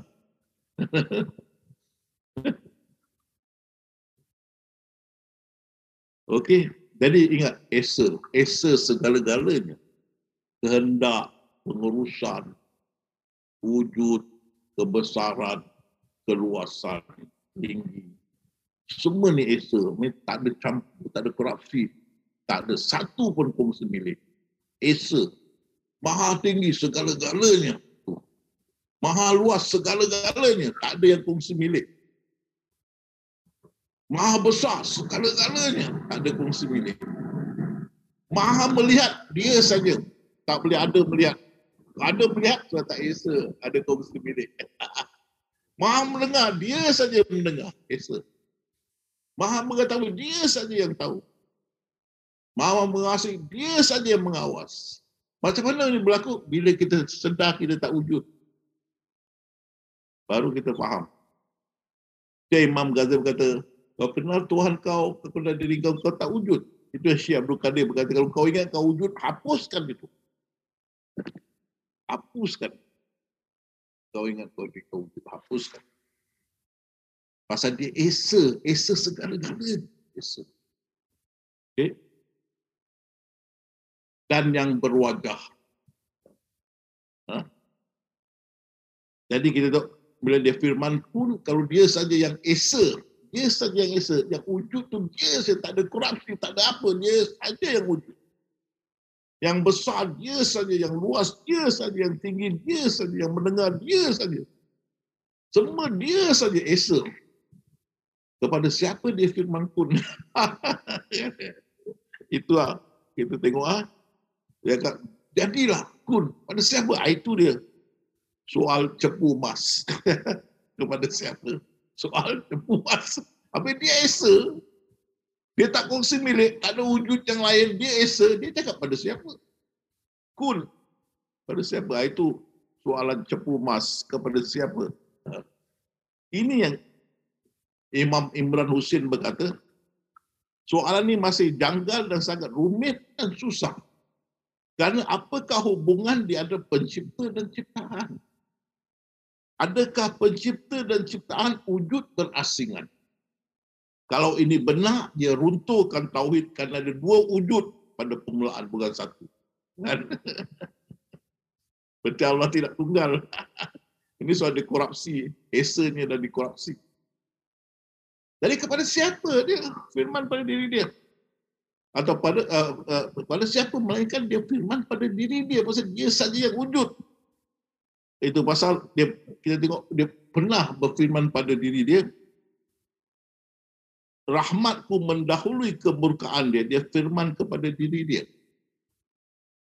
Hadis dalam surah dia tengok, Allah menetapkan atas dirinya, firman atas diri dia, kasih sayang. Allah firman atas diri dia, menetapkan firman pada diri dia, kasih sayang. Jadi Allah ada kita. Bukti yang menunjuk Allah benar-benar berkata pada diri, pasal dia esa. Maka dia hanya mengatakan kepada dirinya, padanya tu dirinya. Jadilah. Jadi dari situ kita kata, daripada Allah kita terjadi, dan daripada Allah, dari Allah kita terjadi, dan kepada Allah kita kembali. Inna lillahi wa inna ilaihi rajiun. Dan daripada Allah kita datang, kepada Allah kita kembali. Di sini kita, daripada Allah kita datang, bukan manusia saja. Segala-galanya daripada Allah. Pasal semua kepunyaan dia, semua tak ada kongsi milik. Semua dia punya, dia esa. Mesti kembali kepada dia. Jadi,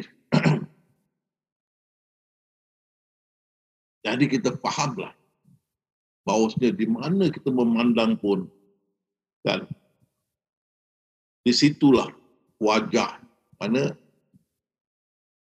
ini datang. Inilah datang daripada wajah. Mana dia tak fungsi milik, dia firman pada diri dia.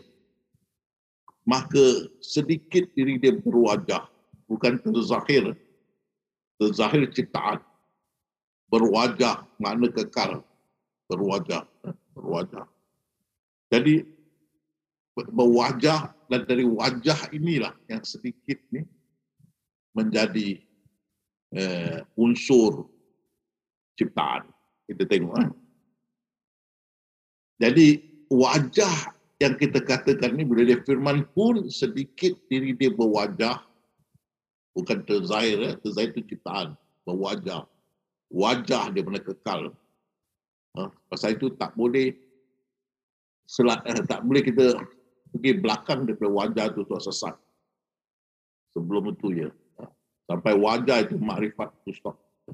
Dia wajah dia. Tapi berapa besar wajah ini? Nabi Isa berkata tak sebesar sebiji pasir ataupun tak sebesar setitik air masin daripada lautan. Begitu kecil. Tengok satu pasir di padang pasir. Kan? Itu yang kita tengok di sini. Ataupun setitik air daripada lautan. Setitik air. Itu sebesarnya diri dia yang dia gunakan. Tidak sebesar itu menjadikan semua ciptaan termasuk ruang dan masa. Angkasa luas, bulan, bintang, matahari, bumi, semua ruang dan masa. Sebesar, tidak sebesar sebiji pasir yang dia jadikan daripada diri dia yang sedikit tak sebesar sebiji pasir. Nabi Isa berkata, atau tidak sebesar setitik air daripada lautan. Dan kita tengok, sains berkata, diri Allah tu, itu dia panggil God particle. Diri Allah tu, God particle. Sebesar mana tu? Dia kata, lebih kecil dari pasir atau atom. Lebih kecil dari atom. Jadi, bila firman pun tu pada diri dia yang berwajah. Itu wajah. Nabi cakap tidak sebesar sebiji pasir, tidak sebesar titik air, sains tak sebesar atom. Rasulullah berkata, seperti bulan mengambang di waktu malam, tapi Allah lebih besar daripada itu. Seperti bulan purnama, tetapi itu hanya kecil saja. Allah lebih besar, lebih mulia dan lebih besar daripada itu. Dia kena tengok, kecil dia boleh tutup dengan tangan. Kan? Kalau kita periksa dalam Al-Quran, kecil macam mana? Prap! Maha halus. Al-Quran. Maha halus. Subhanallah. Kita semua ni jadikan satu. Hei. Yang maha halus. Yang meliputi semua. Jadi kalau kita ikut sains, yang meliputi semua adalah atom. Dalam Al-Quran, atom itu diliputi oleh yang maha halus, yang lebih halus. Diliputi. Hebat. Terus Allah meliputi semua, bukan besar saja meliputi semua. Halusnya dia meliputi semua. Kehalusan. Dia halus. Dari semana ada atom, di situ ada yang maha halus. Nanti kita tengok. Jadi itu, bila firman pun berwajah. Mula-mula tak ada apa-apa, sekali berwajah. Ada berwajah. Halus pula tu. Itu dia, wajah nampak tu. Mula-mula tak ada apa-apa, hitam je, tak ada apa-apa. Sekali, berwajah. Berwajah dan wajah ni halus. Kan? Di sini, bila kita dah faham ni, kita boleh tahu awal, akhir, zain dan batin. Tengok, jadi kita tahu dia wajah halus tu, boleh kun wajah.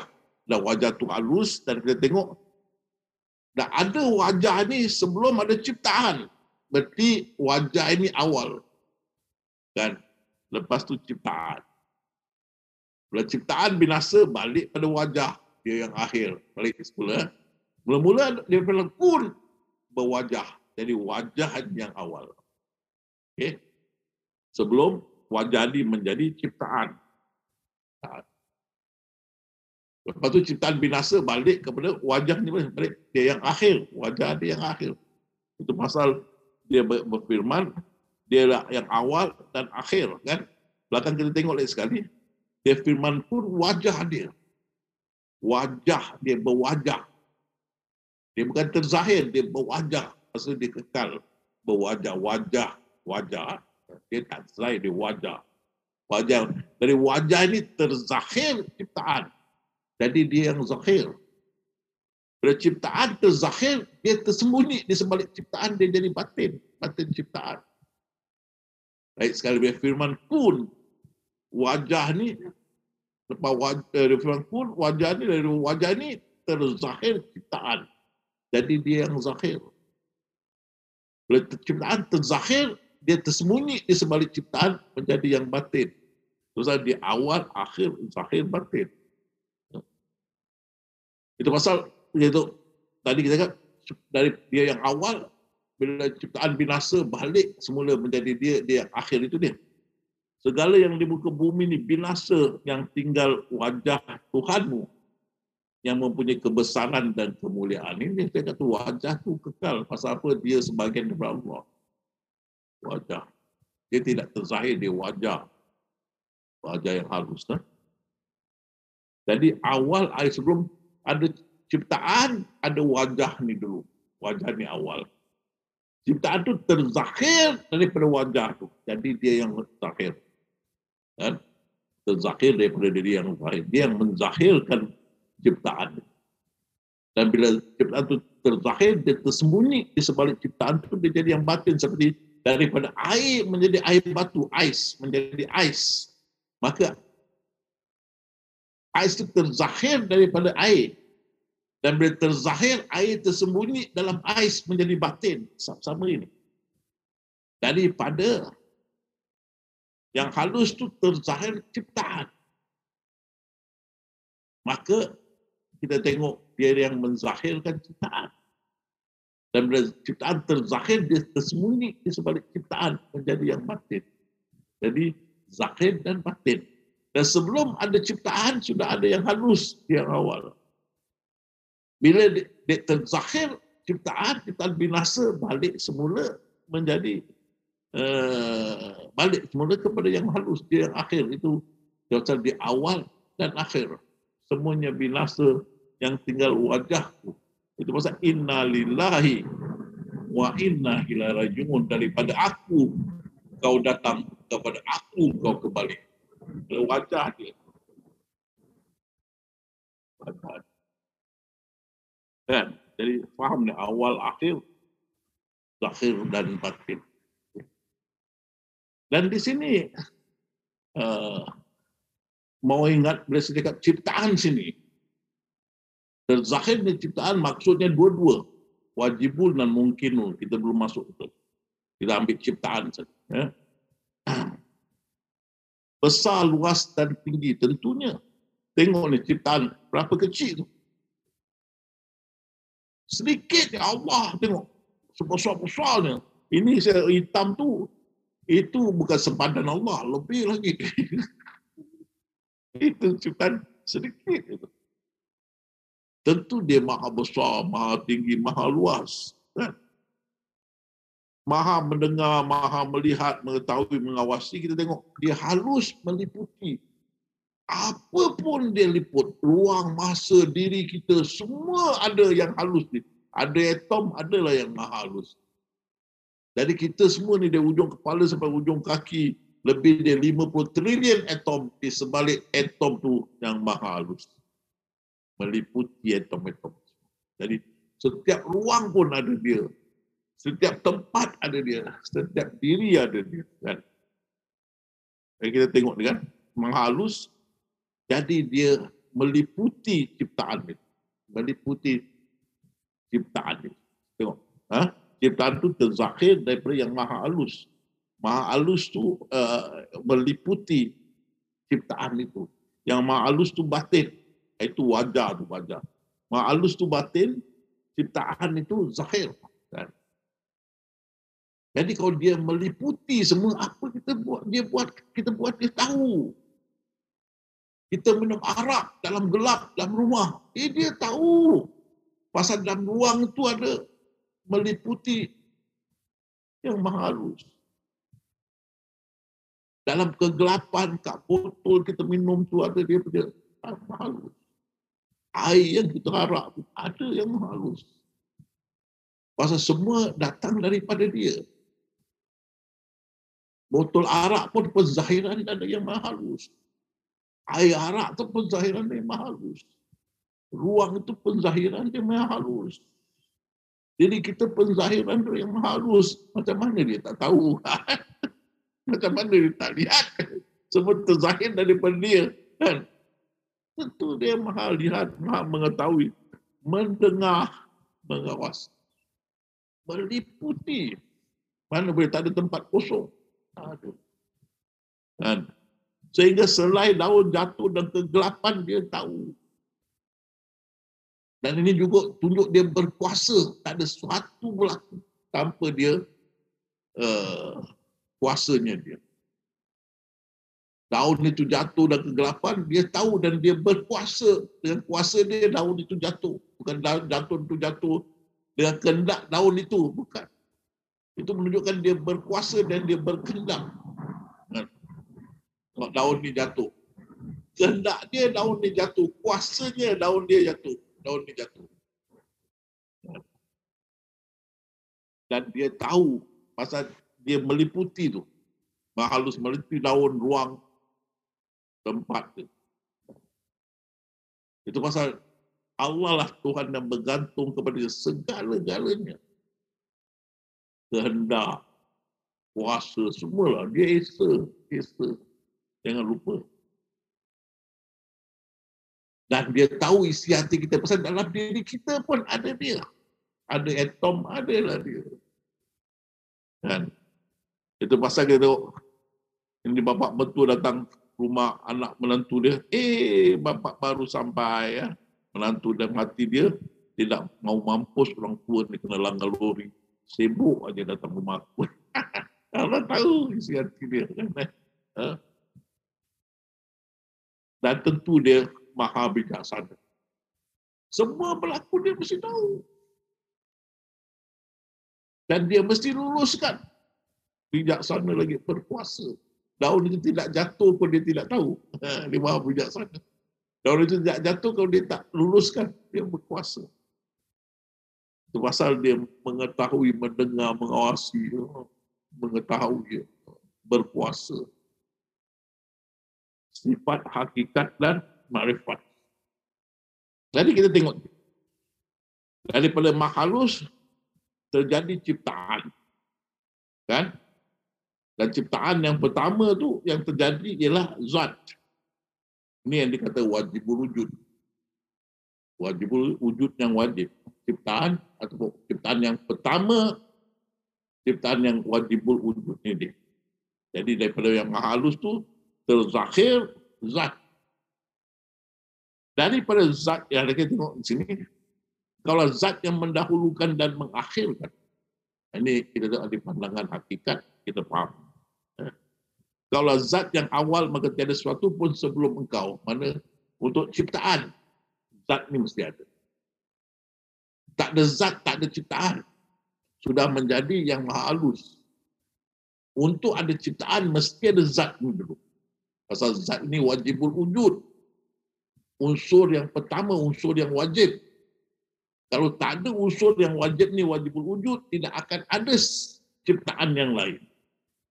Jadi engkaulah zat yang mendahulukan sebelum ada ciptaan yang mungkinul kita panggil. Ini wajibul.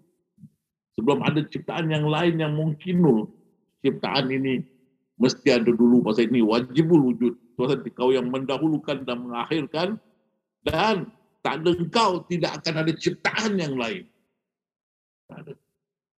Kan? Sifat wujud ni tidak lain selain dari zatnya itu wujud ni. Wujud kita lihat ni adalah daripada zat dia. Demi zat yang menguasai diriku. Tengok. Jadi kita manusia ni dalam genggaman zat. Demi zat jiwaku dan genggaman dia. Tengok balik semula ni.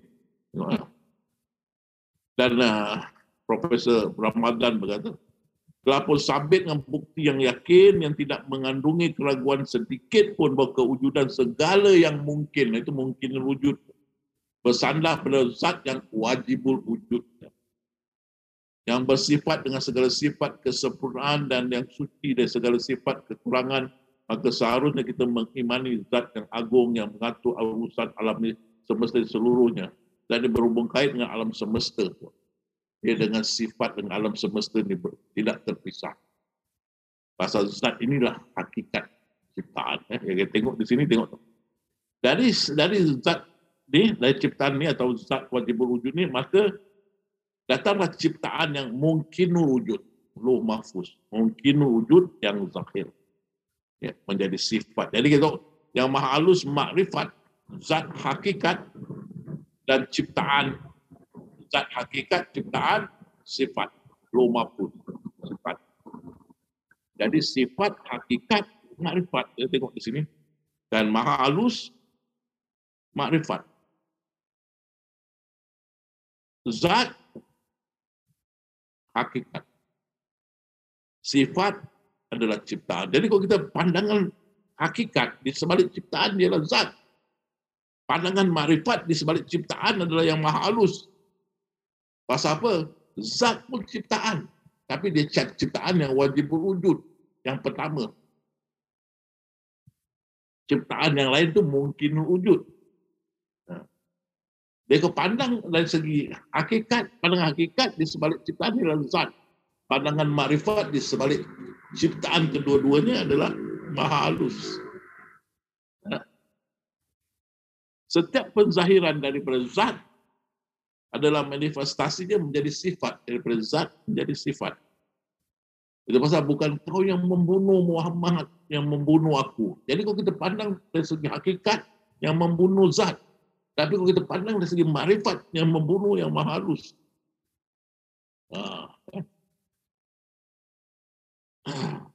Jadi kita tengok di sini.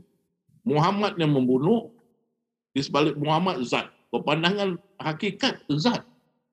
Kau pandang makrifat yang maha halus. Dia kata mukjizat. Hai kaumku, inilah unta betina mukjizat daripada Allah. Nikah.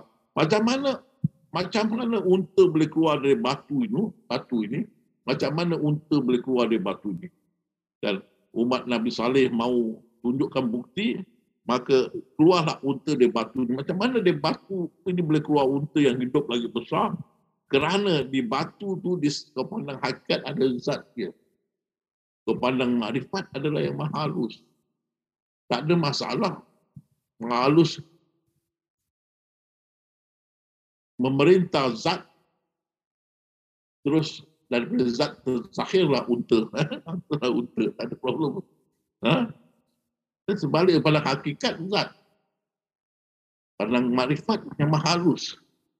Maha halus memberi arahan pada zat. Jadikan unta, maka terjahir daripada zat. Batu tu, dalam batu tu ada unta. Dan maha halus perintah pada zat. Dan zat zahirkan unta dalam batu tu. Dalam batu tu ada zat. Jadilah kamu kera. Macam mana Yahudi menjadi kera, sama juga. Kan? Manusia di sebaliknya pada hakikat zat, makrifat yang maha halus. Bila Allah firman kau jadi kera, maha halus beritahu pada zat, jadi kau kera. Maka zat jadikan kera. Manusia itu ditukarkan menjadi kera. Zat ikut perintah sami'na wa ta'na. Jadi manusia menjadi kera. Begitu juga bagaimana Nabi Musa boleh membelah lautan merah, sama juga. Laut tu di sebaliknya zat. Di sebalik zat yang maha halus, sifat hakikat makrifat. Jadi yang maha halus beritahu dengan zat, itu laut kasih terbelah. Jadi zat yang dekat laut tu, belahkanlah dia, lautan terbelah. Jadi kepada hakikat, zat pada makrifat yang maha halus. Okey, sifat hakikat makrifat. Contohnya kita tengok selipan Jepun atau sandal Jepang. Kalau kita tengok sifatnya sandal Jepang ataupun selipan Jepun, hakikatnya karet ataupun getah. Makrifatnya pokok. Begitu. Meja kayu, sifatnya meja, hakikatnya kayu, makrifatnya pokok. Ya? Sifat, hakikat, makrifat. Ya. Lain pandangan, wadatul wujud. Padahal tu wujud kata Allah tu ciptaan, ciptaan tu Allah. Kan? Sama bahasa. Itu yang saya kata, kalau kita mau jadi Allah, habis matahari pun mau jadi Allah, dia ajak lawan ludah, kira siapa menang. Itu pasal Allah tu ciptaan Allah. Jadi ciptaan tu ramai, Allah tu satu. Satu dalam ramai, ramai dalam satu. Itu dia. Ini wahdatul wujud. Itu pasal dia kata, aku tu aku, A besar, A kecil. Sama lah, aku tu aku lah. Kau tu kau, K besar, K kecil. D besar, D kecil. D tu besar-besar tu semua. Abjek besar tu Allah, abjek kecil, tapi tak berbeza. Aku adalah engkau, kau adalah aku. Allah dan ciptaan tu sama. Dan mengikut riwayat sejarah Islam, masa Sayyidina Ali dihalau Ibnu Saba' yang berpendapat pada wujud memadai. Bila Ibnu Saba' dah dihalau, murid-muridnya menjadi-jadi datang ke Sayyidina Ali mengatakan, kaulah Tuhan. Wah, Sayyidina Ali marah. Maka dihukumkan bunuh ke atas mereka dengan dibakar sampai mati. Jadi wahdatul wujud ditolak. Dan fatwa di Malaysia juga mengatakan sesat. Begitu juga, lepas tu Nur Muhammad timbul. Bila ini dah tak boleh pakai, timbul Nur Muhammad. Nur Muhammad, sebelum Allah firman pun, separuh diri dia jadi Muhammad.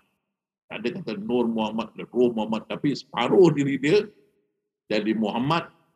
Jadi Allah firman kun kepada diri dia yang separuh Muhammad tu, dan dari Muhammad tu kita jadi ciptaan. Jadi kita semua datang daripada Muhammad. Kan? Tapi bukan saja itu. Rasulullah pun diketahui oleh namanya Ahmad.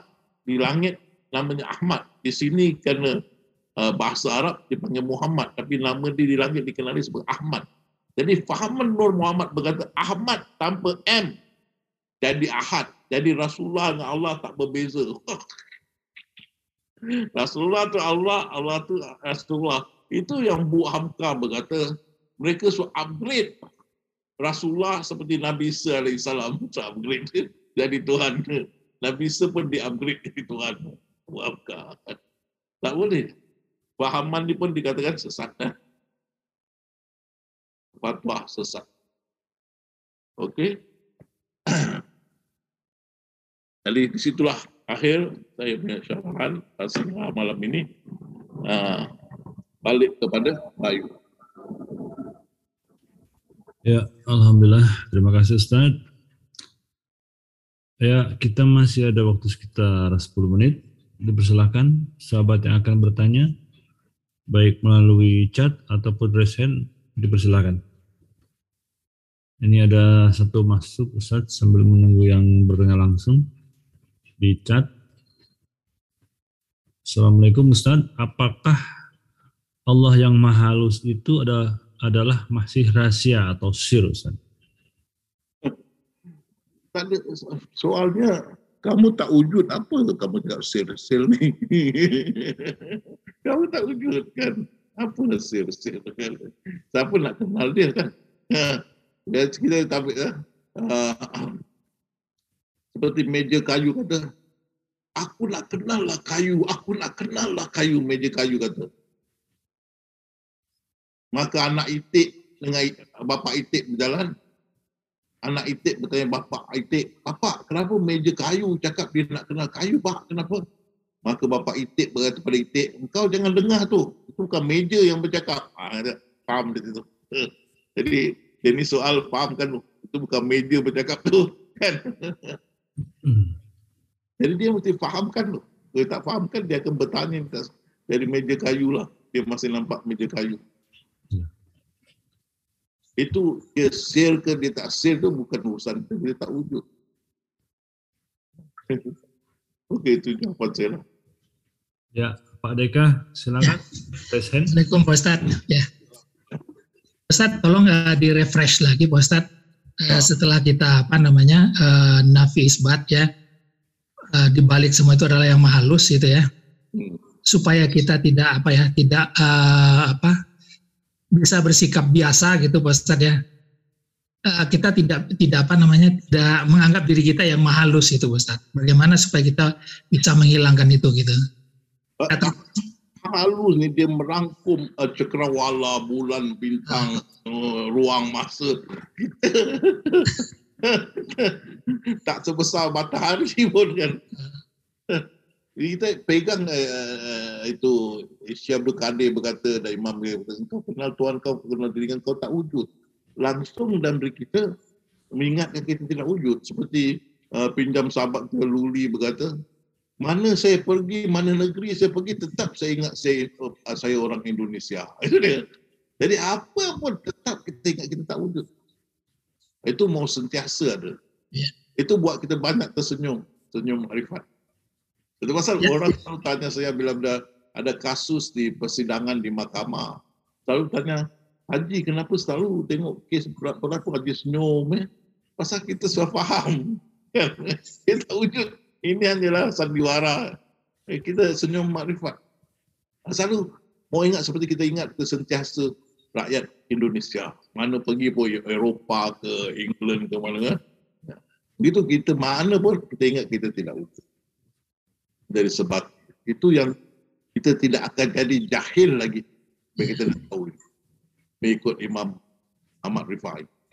Tidak wujud tapi harus bersikap biasa. Itu yang itu Ustaz. Biasa. Mana apa yang kita lihat ni kita tahu adalah mengikut Loh Mahfuz. Ya. Tidak terkeluar. Kan? Apa yang kamu sedang cakap pun dalam Loh Mahfuz, yang saya jawab pun dalam Loh Mahfuz, yang semua ada semua Loh Mahfuz. Semua sama, ada terkeluar. Okey. Padahal kamu mantap dengan susah insya-Allah. Terima kasih Pak Ustaz. Okey, terima kasih Pak Deka Ustaz. Kau ya, raise hand, silakan dibuka mic-nya. Ustaz, Assalamualaikum. Assalamualaikum. Okey, saya teringat kalau Ustaz buka international kan? Ini orang putih semua masuk lah. Orang non-Muslim semua masuk kan? Itu hari Ahad. Ya, orang non-Muslim pun masuk Ya, open. Habis yang perempuan tak pakai tudung semua? Kamu lupa saya sekarang ada pengikut non-Muslim lebih dari 60 orang. Kalau yang tak pakai tudung tak apalah boleh. Habis Ustaz boleh Allah memberi hidayah dia terus pakai tudung. Habis non-Muslim pun boleh dengar lah ni semua. Saya ingat satu jemaah yang non-Muslim nak nazak dia bantu. Dia saya bantu dia boleh ikut Ustaz dia meninggal dunia dengan aman. Oh boleh. Alhamdulillah Ustaz. Alhamdulillah. Kita tengok nanti insya-Allah lepas Ramadan buka Ustaz buka untuk international. Saya akan masukkan kora-kora banyak pengikut saya sana. Sekarang 100,000. Cuma saya takut kita ada limit. Limit. Itu saya takut. Okey Ustaz, terima kasih. Ya, terima kasih Kak Ustaz. Terima kasih Pak Ibu. Ya Ustaz, ini ada pertanyaan terakhir di chat Ustaz. Ini mungkin dari sahabat baru, agak sedikit confused Ustaz ini. Mungkin bisa dijelaskan. Mendasar Ustaz, dari Bang Melor Ismail. Bagaimana Ustaz jika seorang pergi ke tempat minum arak, tiba ajalnya sampai di situ, bagaimana keadaan di sisi Allah Ustaz? Kenapa kamu nak fikir begitu kan? Itu bukan urusan kamu. Kedua, dia masuk syurga ke tak masuk syurga, itu kehendak Allah, bukan kehendak kita. Hanya satu kehendak. Mungkin dia boleh masuk syurga, mungkin. Dia sampai situ, dia ingat aku mau bertobat. Kali dia jatuh, dia meninggal dunia. Dan kita ada hadis orang yang bunuh 100 orang. Mau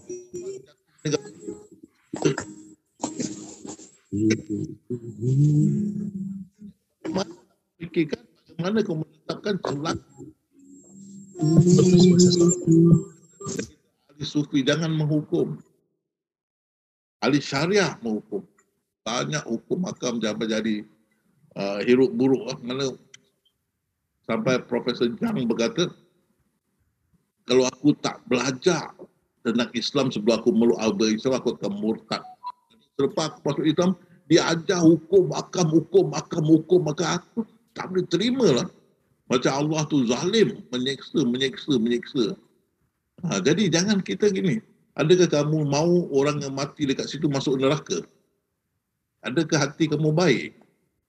Tengok tu, Allah orang yang beriman, Allah sematkan sifat kasih sayang. Kita walaupun jatuh tu kita minta, ya Allah, masukkan dia dalam syurga-Mu, ya Allah. Pasal seksa neraka dia jangan main-main. Kan? Dan kita pun tak ada garanti kita akan masuk neraka dia. Jangan menghukum. Ini yang jadi masalah di dunia barat.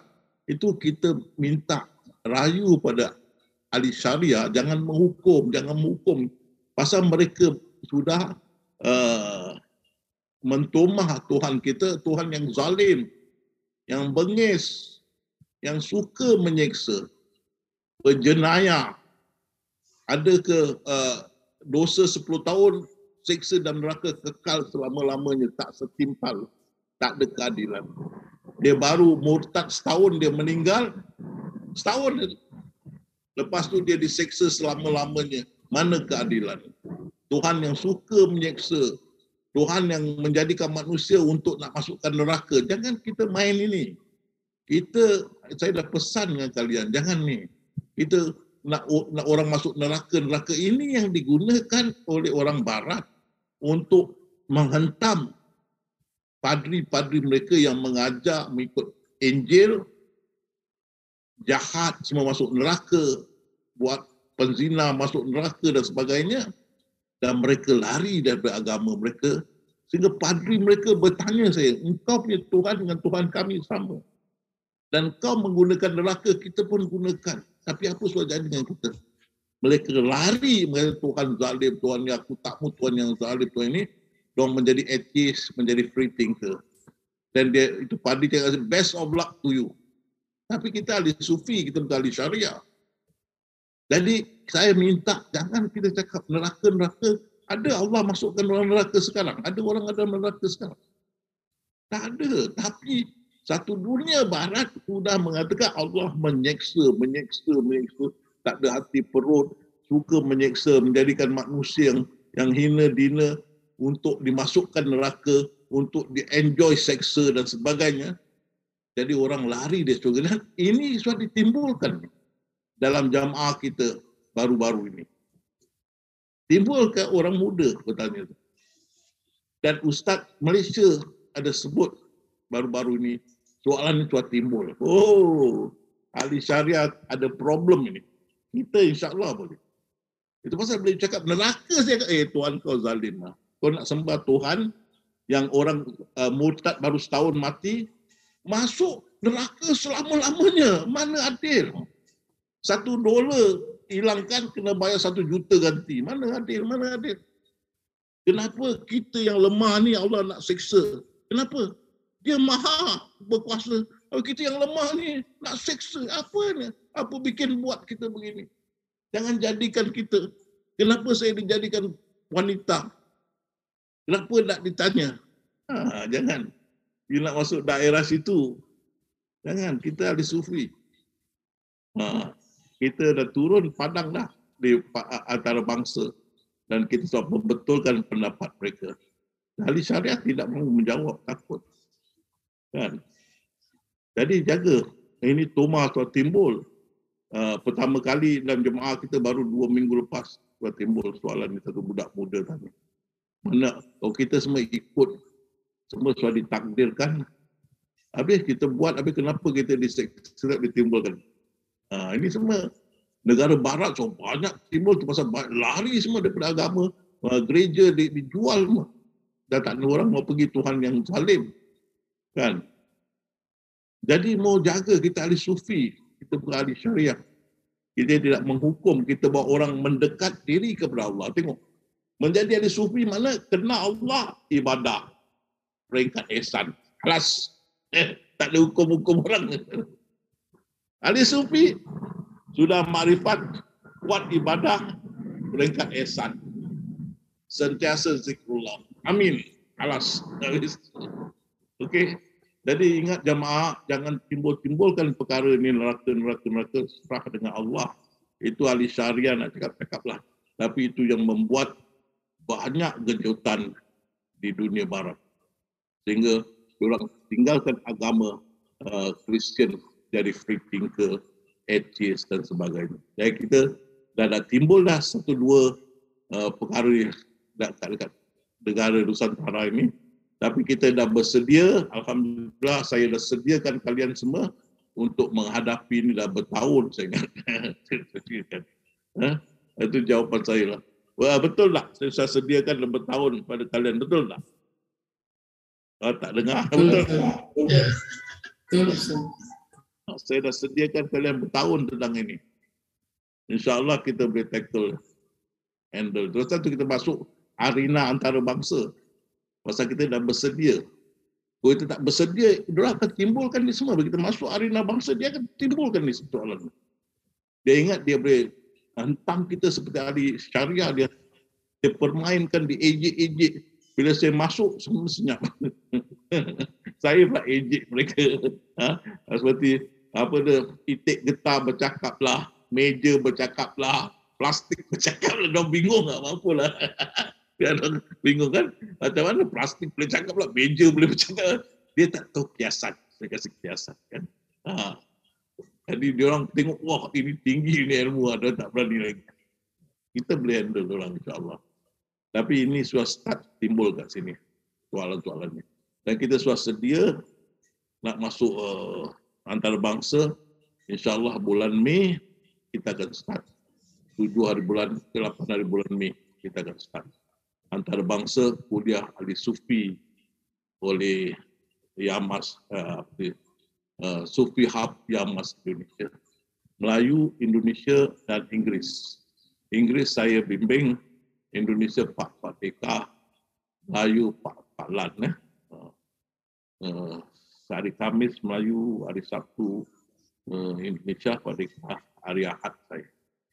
Kita masuk arena antarabangsa iklan kita untuk seluruh dunia. InsyaAllah.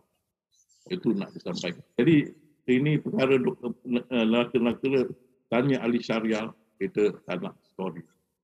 Pasal menjadikan tomahan pada Tuhan kita yang maha suci, maha agung, sangat maha lembut kepada hamba-hamba dia. Tidak menganiaya hambanya walaupun sebesar zarah. Bila kita timbul kali ini, diorang kena mencela Tuhan kita. Itu saya punya jawapan. Ya, terima kasih Ustaz. Itu tadi pertanyaan terakhir Ustaz, karena kita sudah lewat pukul 10 malam. Ya Ustaz, seperti biasa kita akhiri malam hari dengan zikrullah 5 menit Ustaz. Silakan Ustaz. Yang boleh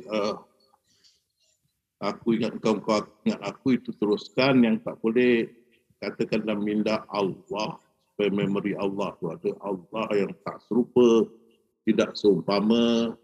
Lagan tu fokus minda kita, fokus mata kita kepada minda kita yang ada ingatan Allah. Bertahan, bertahan. Bismillah. Jemput.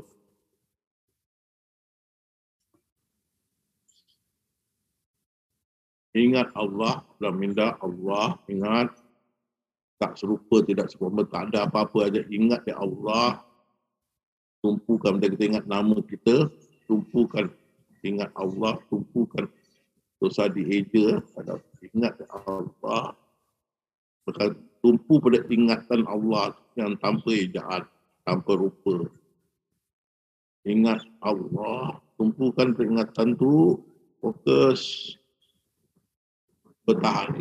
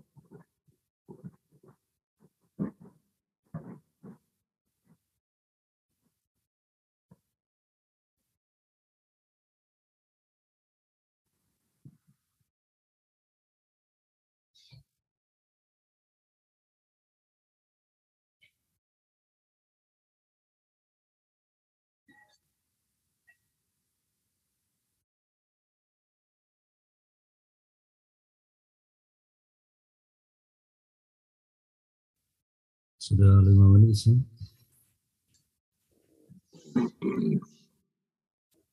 Ya, lah, baiklah, semoga berjumpa lagi. Wabillahi taufiq wal hidayah. Assalamualaikum warahmatullahi wabarakatuh.